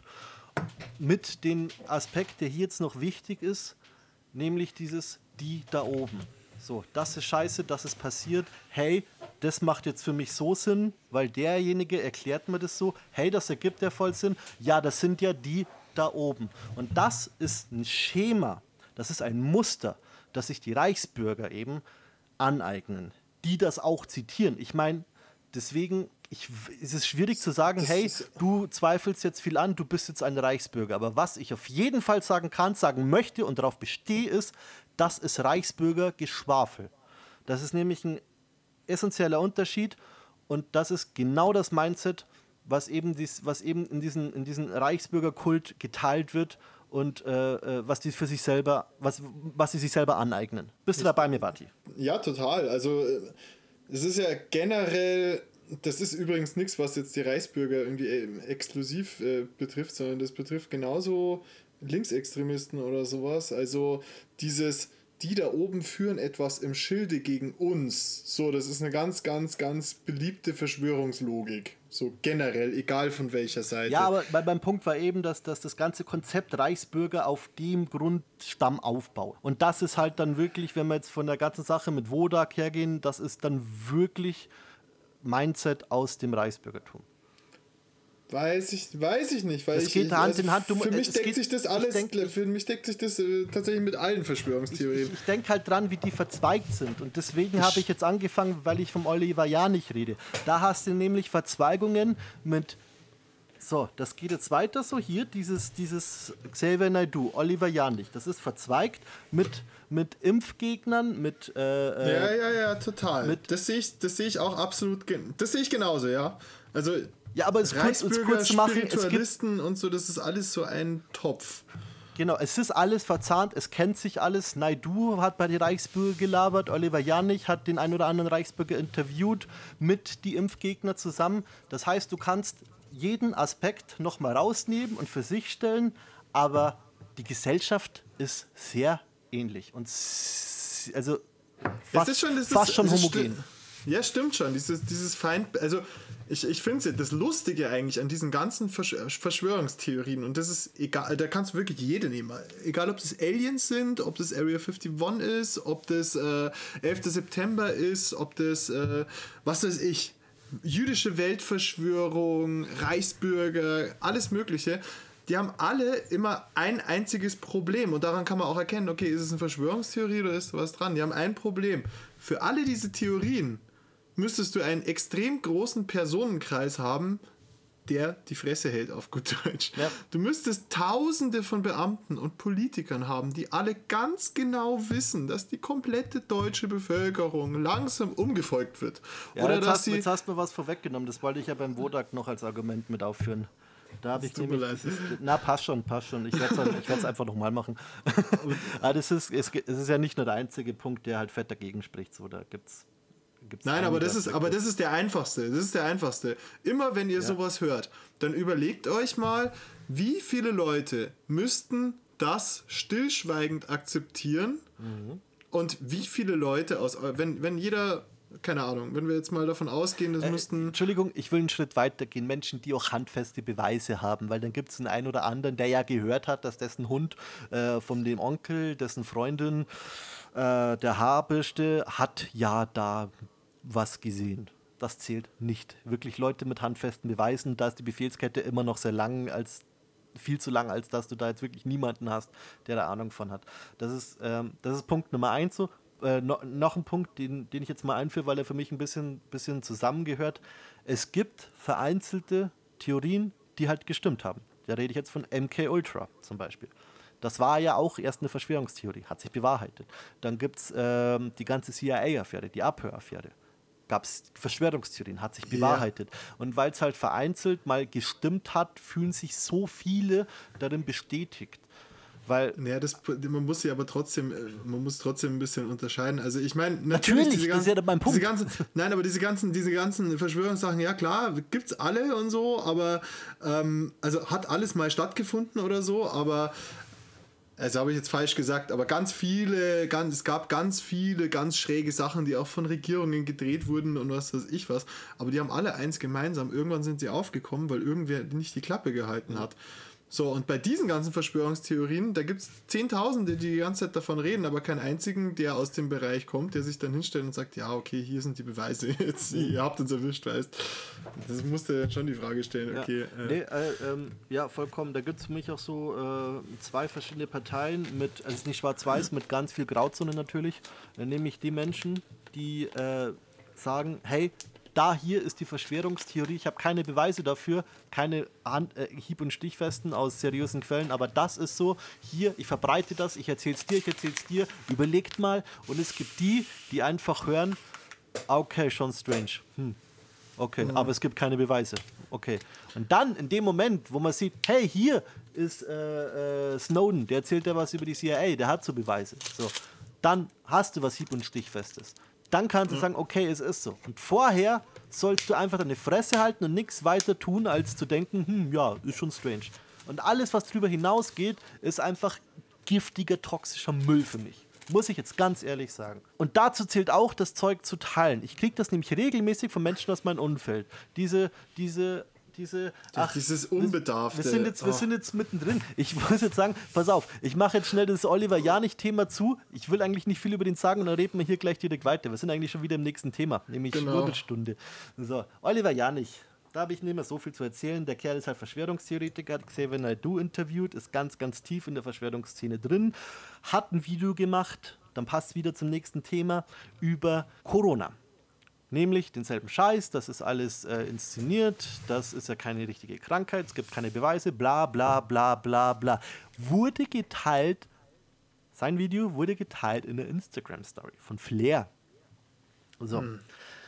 Ich will jetzt nicht sagen, dass er mit Naidu unter einer Decke steckt, aber da sind wir beim Punkt Verantwortung als, als äh, Mensch mit Reichweite. So einfach deinen scheiß Job nicht gemacht. Bei Flair brauche ich gar nicht anfangen. Habe ich bei Radio GN auch schon genug erzählt. Ohne Scheiß, sagen. ohne Scheiß. Wenn der Kerl sollte, der den Podcast hören, was ich nicht glaube, du bist ein Vollidiot. Weißt du was? Wenn er das hört, wird er wahrscheinlich schreiben, ja, ich komme vorbei, hau dir aufs Maul, keine Ahnung. Oder er wird es komplett ignorieren, weil es ihm zu blöd ist. Aber nee, ohne Scheiß, dass wenn er nämlich Kritik bekommt, droht er gleich mit Schlägen. Und das war nicht nur bei Shark Shapira so, dass das. Ach, da kenne ich einige Fälle. Liv Lloyd zum Beispiel hat da schon Schläge angedroht. Ja, was willst du dazu noch groß sagen? Vollidioten, aber wurde halt geteilt. So. Aber jetzt mal das Thema Oliver Jan nicht weg. Es ging mir jetzt nur so um die Sache mit Naidu und Flair und sein Corona-Video, das jetzt von YouTube, YouTube äh, gelöscht wurde. Nee, Um ich hab's den mir auf Übergang- YouTube angeschaut. Nee, das ist weg. Das Corona-Video ist weg.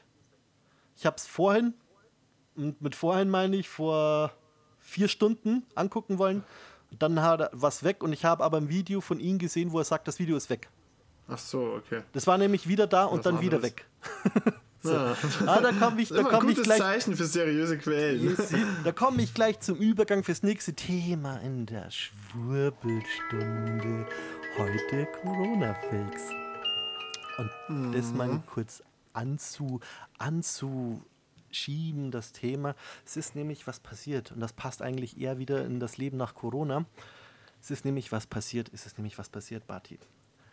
Dieses ganze? Fake-Getue kriegt endlich mal ein bisschen mehr Gegenwind. Und da meine ich, das hast ja du eher kritisiert, habe ich gelesen, ähm, habe ich jetzt aber nicht angesprochen, wollte ich jetzt einen Podcast tun. Du hast ja äh, ähm, gesagt, so dass du es ein bisschen heuchlerisch findest von Facebook, dass die jetzt verschärfte Regelungen gegen Fake News haben. Und ich habe das, ja, ich hab das ja. von einem Tag auf den anderen gesehen. Hast du ja vollkommen recht. Nach wie vor mega geil, mega geil. Jetzt sehe ich Fake News und da steht ein fetter, das ist verschwommen und da steht ein fetter, fetter Text so. Fake News, der und hier ist die Quelle, die dir sagt, warum das Fake News sind.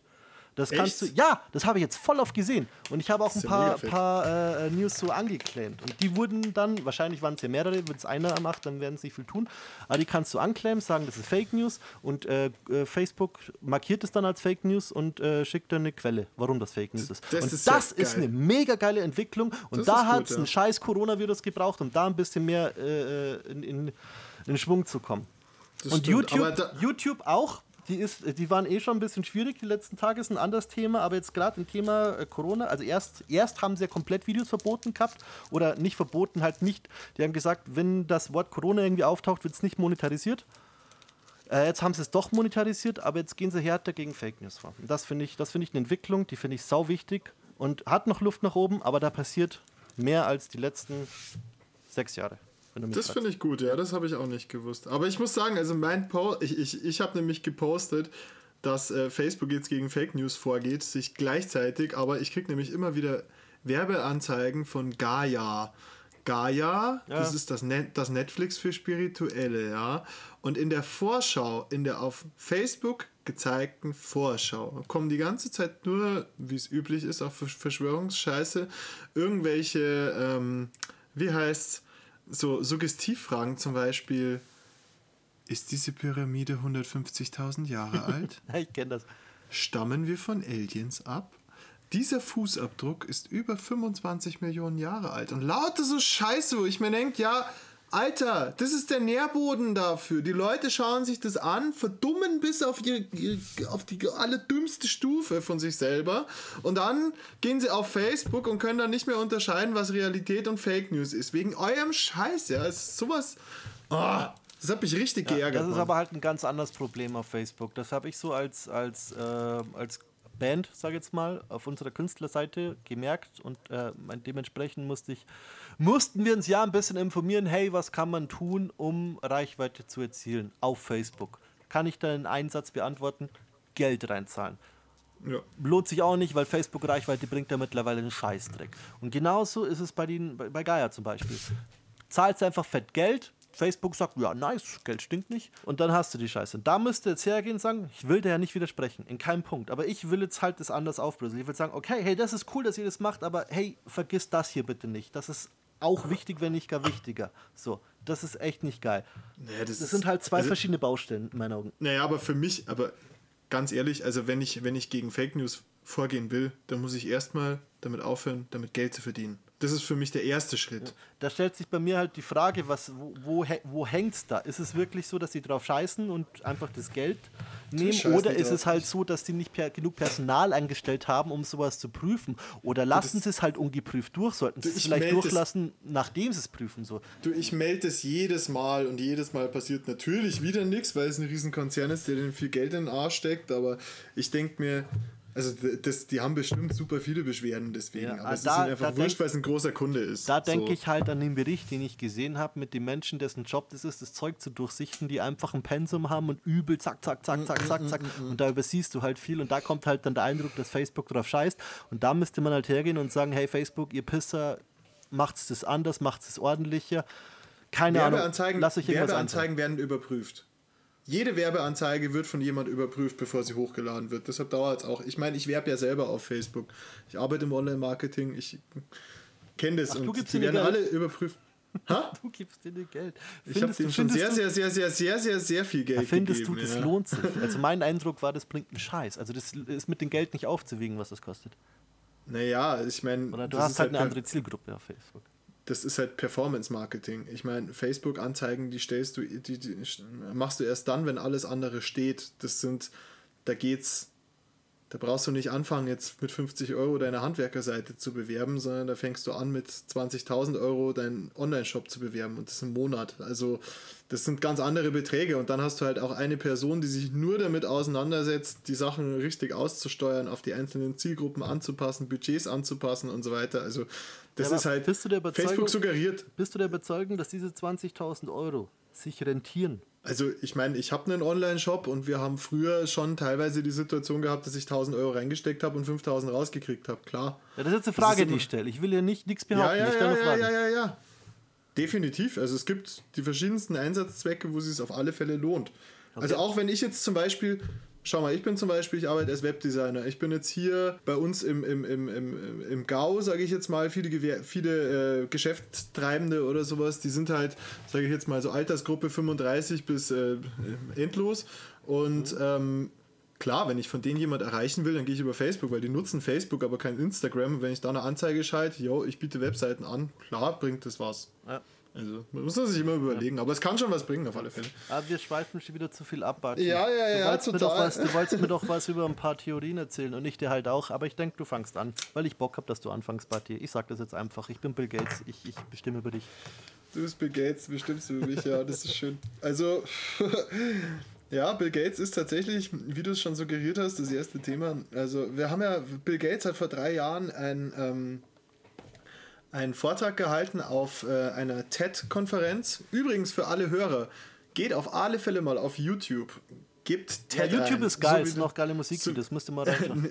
so wie der, wie der, wie der, wie der Film, also TED. Und das sind immer so Talks, die werden im Espen, ist das so ein Innovationskongress quasi. Und da wir halten halt immer so die Leute, die wirklich top of the crop sind, Elon Musk, Bill Gates, aber auch ganz viele Forscher und so weiter, halten da Vorträge über alles Mögliche. Medizin, Gesundheit, künstliche Intelligenz, was ich, alles was cool ist so. Und der hat einen Vortrag gehalten und hat vor drei Jahren eben gewarnt, yo, das nächste große, nächste große Pandemie kommt bestimmt, wahrscheinlich oder vielleicht ist es ein, ein Coronavirus. Und jetzt gehen ganz viele Leute her und sagen, Bill Gates bereichert sich an dem Virus, das er selber geschaffen hat. Da ist der Bere Beweis. Er hat es schon vor drei Jahren gesagt. Ja, der muss es gewusst haben. Der muss es gewusst haben. Das ist natürlich totaler Bullshit. Also ich meine, oh, das ist als, no, das, das, das tut so weh, weißt du? Das ist als, als wird die, als dein Haus brennt. Du rufst die Feuerwehr an, sie kommen und du sagst, woher wussten sie, dass heute mein Haus brennen wird? So, Die sind halt dafür da, ja, ist ja klar. Und ich meine, Bill Gates hat eine riesen Stiftung. Ja, du, hast mir, du hast mir aber im Vergleich mit Feuerlöschern gesagt, den fand ich besser. Ach so, ja, dass du einen, äh, sag schon, ja, du kaufst einen Schlauch nicht erst, verklagst, dass dein Haus brennt. Oder so, ja. Also es ist total bescheuert. Ich meine, es ist ja klar, der beschäftigt sich mit Pandemien in seiner Freizeit wohlgemerkt, mit seinem privaten Geld, ja, und steckt da auch wirklich viel Kohle rein was viele andere nicht machen, die so viel Geld haben, ja. und engagiert sich da ohne Ende. Also ich glaube, der, der, es gibt verschiedene Etats von der WHO, die sind eigentlich darauf ausgelegt, dass alle Länder einzahlen und daraus die Seuchenbekämpfung stattfindet. Und viele von diesen Etats sind zu 50% gefüllt mit dem Geld einfach nur von Bill Gates, weil sonst keiner zahlt. So. Und dann setzt er sich dafür ein, warnt vor einem Virus, das Virus tritt ein und dann kommen alle und sagen, Bill Gates ist der Böse, der hat das Virus in die Welt entlassen. Also sowas bescheuertes. Leute, ja, um dich da ein bisschen, checkt ihr das eigentlich um dich noch? da ein bisschen zu ergänzen für die Leute, die jetzt sagen, ja, aber woher hat er denn das gewusst? Das kann ich euch erzählen, Leute. Erstens mal, der SARS-CoV-2-Virus, den wir jetzt nämlich das, das, den wir jetzt haben, so, der uns jetzt gerade Probleme macht, der ähm, ist ein, also der ist anzusiedeln unter den Coronaviren. Ich weiß jetzt nicht, ob, mal, ob das eine Virenfamilie ist oder Virenstamm, ist jetzt auch voll egal. Es ist halt eben Fall ein Coronavirus. So, den gab es aber schon mal. Nämlich zum Beispiel den SARS-CoV. 2002 oder 2003. SARS, so der SARS-Virus. SARS ein ja, genau. Coronavirus. So, deswegen steht es auch auf manchen Desinfektionsflaschen hier gegen Coronaviren, weil es den schon länger gibt. So, dann hast du schon mal 70 Prozent aller Verschwörungstheorien gedebunked. So. Und äh, dieses Problem, hier ist ein Virus, der könnte uns echt Stress machen, das ist ein Problem, das gibt es seit Jahren, seit Jahren, Jahren, Jahren, seit es Leben gibt. So.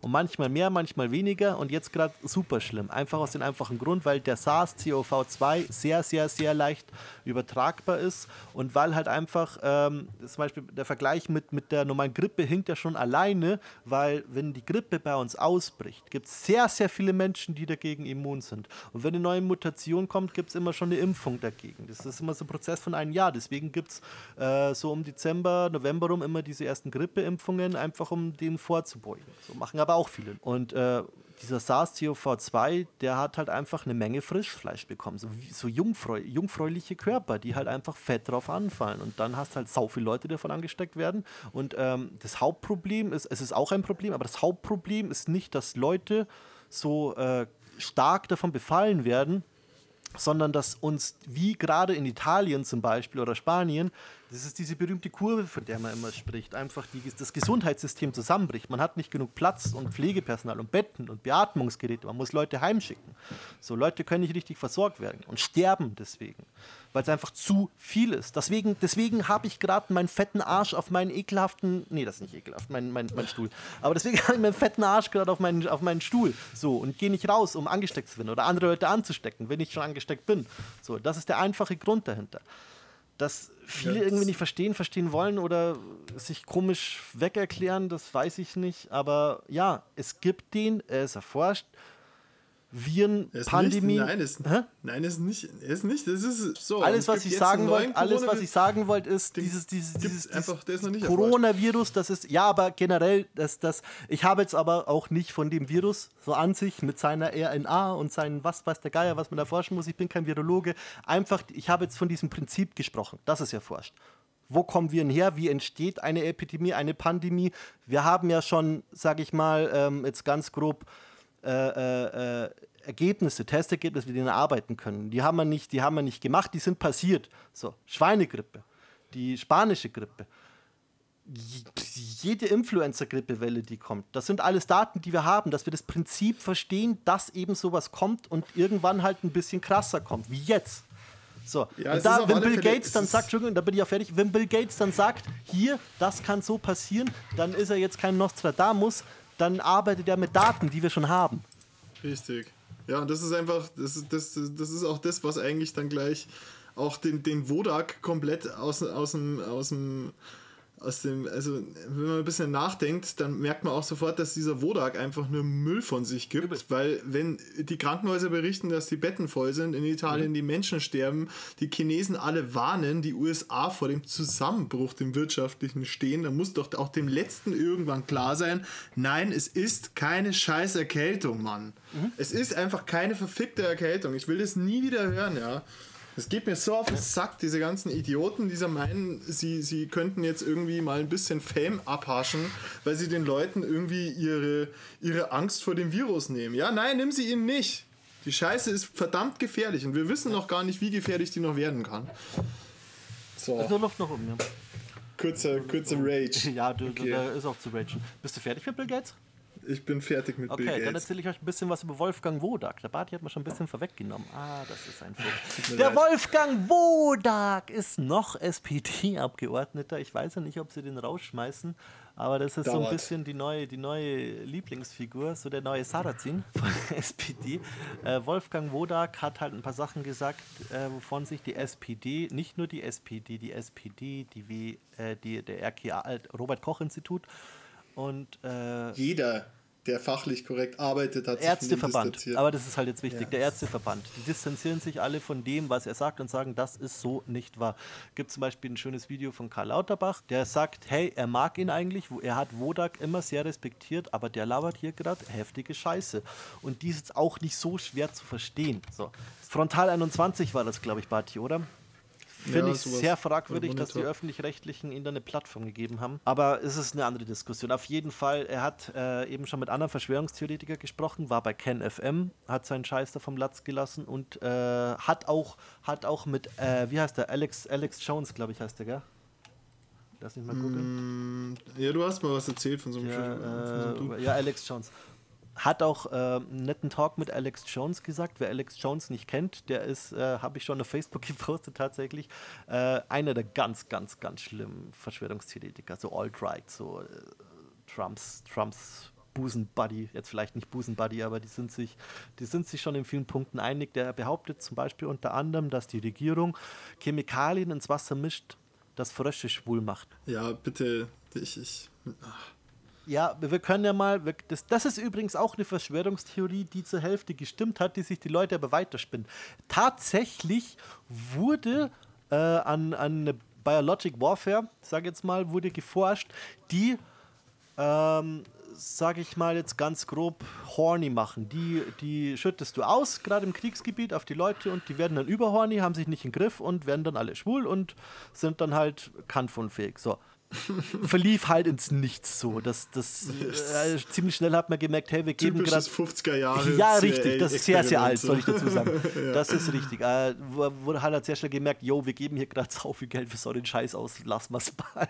Und äh, dann kann man sich weiterspinnen und sagen, die Regierung hat das weiter geforscht, ins Wasser gemischt und die Frösche sind schwul geworden. So, Alex Jones ist einer davon. Hat der Herr, liebe Herr ähm, Wodak, eben ist ein bisschen länger her einen netten Talk mit ihm gehabt. Da ging es noch um die Schweinegrippe. Wodak war auch der festen Überzeugung, dass die Impfung für die Schweinegrippe, die damals sehr viel Menschenleben gerettet hat, mei- es gibt Nebeneffekte bei vielen. Also das ist mein eigenes Thema. Da redet man mal über, über, äh, über Impfgegner und Impfverschwörungen. Das wäre mal was für die Schwurbelstunde. Das ist ein eigenes Thema, das heben wir uns mal auf. Falls ihr jetzt euch fragt, ja, die Schweinegrippe, die war damals schon gefährlich, die Impfung. Reden wir dann drüber. Auf jeden Fall war der Herr Wodak schwer dagegen, ging in den Talk mit Alex Jones viel drüber. Nur damit ihr euch den ungefähr einordnen könnt. So, der hat halt eben dieses Video, was von ihm rumgeht, das ist hauptsächlich, hauptsächlich das von Frontal 21, wenn es Frontal 21 war. Irgendwas öffentlich-rechtlich. Sind wir übrigens, haben wir auch mal drüber gesprochen bei dem Punkt, die machen auch nicht nur cooles Zeug. Da kommt auch schon mal Scheiße, wie jetzt. So, angefangen Ja, hat ich würde er. aber eher sagen, ja, also, wir muss ich aber kurz reingrätschen. Ich würde eher sagen, da hat halt irgendwie einfach einen Fehler gemacht. Also ich würde jetzt nicht sagen, dass irgendjemand gesagt hat, so, hey, wir wollen jetzt mal total konträren Scheiß. Nee, das habe ich jetzt oder aber auch gar nicht gemeint. Das, glaub, da- wie du na, sagst, glaub, dass, da auch die, dass auch die so- mal Scheiße senden. Warum Ja, jetzt ist ein anderes Thema. Das ist Ja, halt, aber nee, das würde ich aber schon, also ich, ich, ich glaube, man muss wirklich das schon klar sagen, so, keiner, keiner hat die Intention, Scheiße zu senden bei den Öffentlich-Rechtlichen. So. Das, Na, na. Da, passiert sowas aus Versehen, weißt du? Ja, ja, aber ja, basically, was ich sagen wollte, ist, man muss jetzt nicht alles zu 100% glauben, was da steht. Kann, wie jetzt, Ja. kann da mal was kommen. Das darf man hinterfragen und nicht einfach sagen, das Argument habe ich nämlich auch gehört, hey, das ist doch öffentlich-rechtlicher, das ist doch, das ist doch legit. Nein, Ja, es So, kann sich halt das Gegenteil genau, herausstellen. Genau. Ich denke, ich kann mir auch gut vorstellen, dass da Köpfe gerollt werden, äh, wurden Köpfe gerollt, Köpfe gerollt sind, aber ich weiß es halt nicht. Ist aber was anderes. Der fängt halt an, ähm, indem er was erzählt von einer angeblichen Epidemie. So, das ist schon mal Bullshit. Das, Leute sind krank, Leute sterben, ein Virus breitet sich aus, das ist sogar eine Pandemie. So. Das ist jetzt auch kein Geschwurbel, kein, Gescha kein Geschiss, das ist so ausgerufen worden von der World Health Organization. So. Und das sind nicht zwei Hanseln, die was bestimmen, das ist ein Verbund von sehr, sehr, sehr, sehr, sehr, sehr, sehr vielen Schlauen Köpfen. schlauen, ja, nicht nur, es sind nicht vereinzelte schlaue Köpfe, das sind sehr viele äh, Das sind einfach, das sind Nobelpreisträger ja, mit es ist, dabei. es, ist halt, Sicherlich. es ist halt, es ist halt, es ist halt ein Verband von vielen von, voneinander unabhängigen. Ich mir fällt kein Genau. Begriff ein, was Vereine, stehen- Vereine sind es nicht, aber Plattformen. Es stehen keine, ja, eine NGO, sowas ähnliches wie eine NGO, aber es ist so, es, es gibt kein finanzielles Interesse dahinter. Ja, keiner, richtig. keiner, keiner verdient jetzt was, wenn die eine Pandemie ausrufen Ja, oder also so. die, das ist, glaube ich, mein- wichtig. Die, die können auch mal Fehler machen, so ist es nicht. Passiert sehr selten, aber passiert auch. Aber wenn die WHO was sagt, dann ist es mit sehr, sehr hoher Wahrscheinlichkeit, da sage ich 99,5 hohe Wahrscheinlich prozentige Wahrscheinlichkeit, einfach mal ernst zu nehmen. So. Und die haben halt Und die gehen ja auch nicht leichtfertig damit um. Richtig. Die haben jetzt echt lange gewartet, bis die Pandemie Richtig, ausgerufen richtig, haben. genau. Und viele Informationen eingeholt. Aber Sehr das, konservativ. Ja, auf jeden Fall, ja. Und da ist schon der erste Fehler. So, dann geht das weiter. Er vergleicht den Coronavirus ähm, oder anders gesagt, äh, er verallgemeinert Coronaviren. Da haben wir eben vorher drüber gesprochen. Du hast halt eben, habe ich jetzt groß und breit erklärt, den SARS-CoV-2, den neuen Virus, der eben jetzt, pro andere, der eben jetzt ähm, aus anderen Gründen problematisch ist wie der SARS-CoV-1. Genau, So, hab den ich- hattest ich schon auch sehr so noch ausführlich- nie, weißt Ja, genau. Das ist einfach ganz neu. Habe ich schon sehr ausführlich erklärt. Äh, ich meine, das ist jetzt auch äh, äh, das, was ich gesagt habe.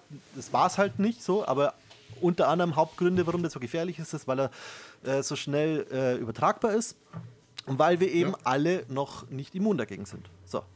Und weil die Gefahr hoch ist, dass unser Gesundheitssystem zusammenbricht, beziehungsweise die Gefahr einfach zu 100% da ist, dass unser Gesundheitssystem zusammenbricht, wenn wir nichts machen. So, der Punkt. Also er, hat, er, er, er sieht halt einfach keinen Unterschied zwischen diesen Viren. Und da ist schon der Punkt, wo ich sehr, sehr, ich jetzt als Laie, sehr stark seine Kompetenzen anzweifle. So, Gehen wir weiter. Er sagt, äh, ein neuer Test wurde entwickelt und wurde nicht validiert. Validiert heißt insofern, er heißt so viel wie die Gültigkeit bestimmt, durchgetestet, weil es ging sehr schnell. Der, der, der, der Test war da und wurde durchgeführt und es war einfach nicht genug Zeit, den zu validieren. So, das Ding ist, den Test, den gab es schon. Die haben keinen neuen Test dafür gemacht und das ist sehr, sehr leicht nachzulesen. In, äh, wo habe ich das gelesen? Ich weiß es gar nicht mehr. Musste ich gucken, eventuell verlinke ich es da.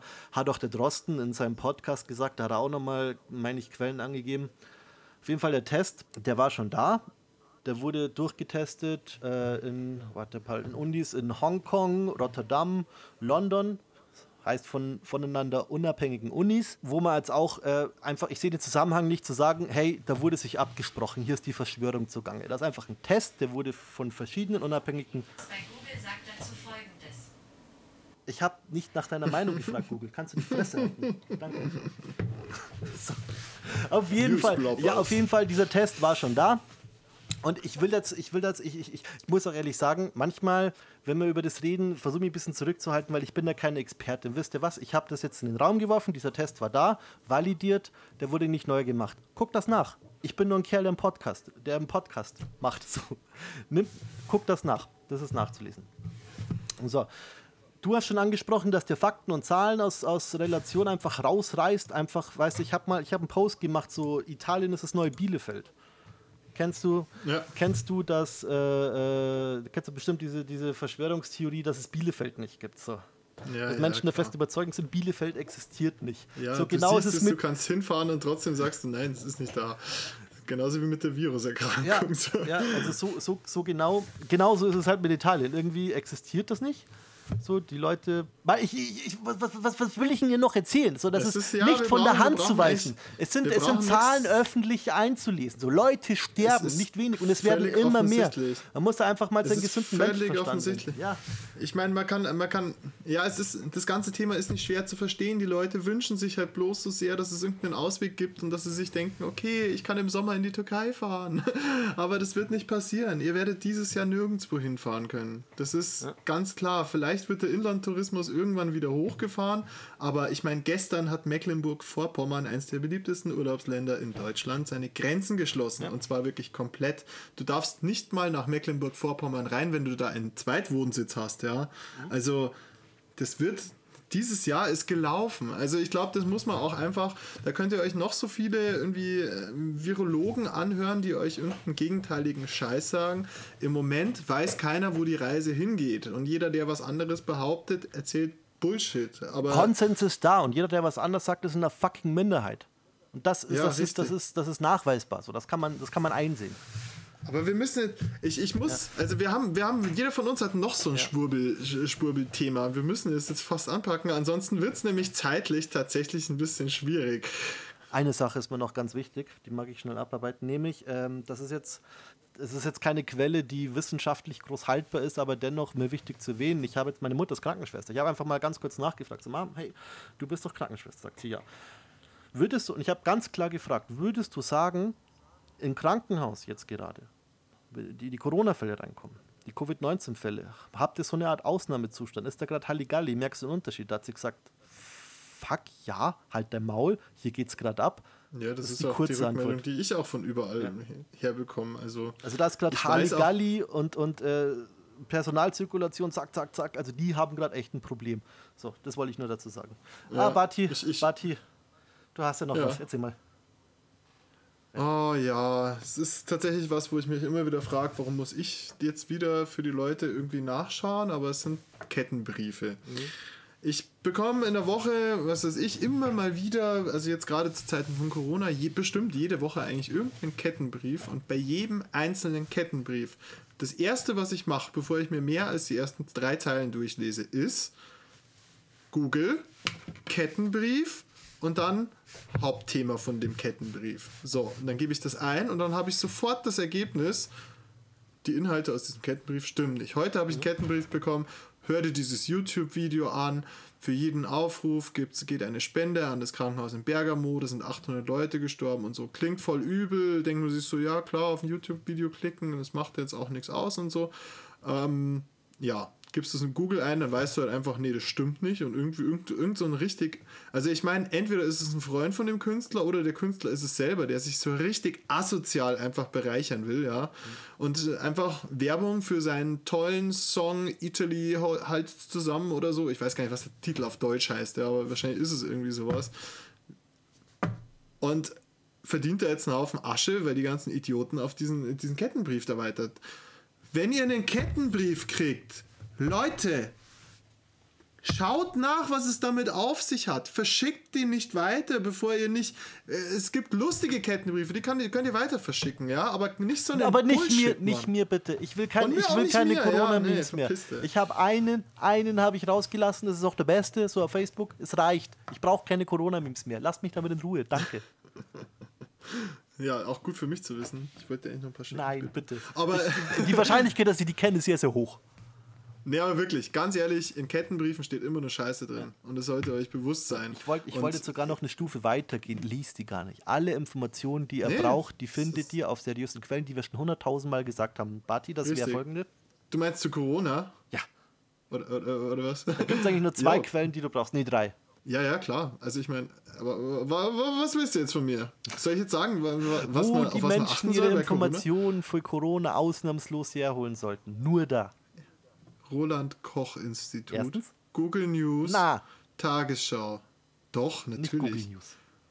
Hey, nein, nein, nein, nein, nein, das ist jetzt aber auch Schwachsinn. Ich sag würd nicht, dass du deine Informationen nicht aus Google News hernehmen sollst, aber bitte nicht über Corona. Da ist nämlich auch das Bild drin, Merkur, das. Nee. Ja, das ist aber die grundsätzliche Kompetenz, schon mal Qualitätsmedien von Boulevard Ja, unterscheiden aber aber zu gerade bei Also- Corona ist es wichtig, dass du halt einfach deine drei Quellen hast. WHO, Robert-Koch-Institut und maximal noch das Bundesministerium für dein Bundesland.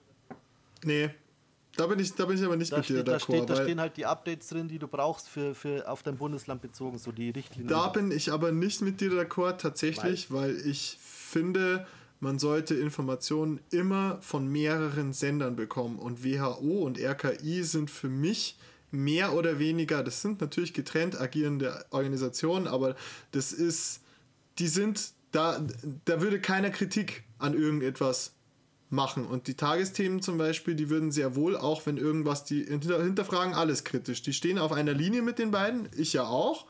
Aber ich wünsche mir schon auch, dass irgendjemand dasteht und fragt, könnte man das nicht anders machen oder Ja, so. ich- und dann kann ich auch die Antwort Ich glaube, kriegen. da ja, reden wir auch ein bisschen aneinander vorbei. So generell sollte man sich schon informieren über das neue Tagesgeschehen. Aber jetzt so diese Fragen, die im Kettenbrief beantwortet werden. So, alle so, ja. Informationen rund Okay. um Corona, so was, den, also den, den Stamm, den Stamm von den ganzen Dingen, nur aus diesen, aus diesen Plattformen, die ich gerade gesagt habe. Alles andere sind zusätzliche Infos, die man hinterfragen kann, aber ich gehe jetzt auch wirklich von den dümmsten der dummen, naiven Leuten aus. Und deswegen sage ich lieber, guckt nur da, das sind alle Infos, die ihr braucht, immer aktuell, weil schau bei Google News, da rutscht du schon wieder in die Bild und da hast du den Salat. So. ja, klar, das stimmt schon. Also ich meine, ich, ich, ich bin aber auch davon ausgegangen, dass keiner von unseren Hörern die Bild liest, oder? Also Leute, wenn ihr die Bild lest, dann ist das entweder der falsche Podcast für euch oder die falsche Zeitung. Also ich glaube, ihr müsst Aber euch entscheiden. ich sag, ich sag doch ganz ehrlich, würdest du jetzt herkommen und sagen, würdest du jetzt herkommen zu mir und sagen, hey Markus, wo informiere ich mich?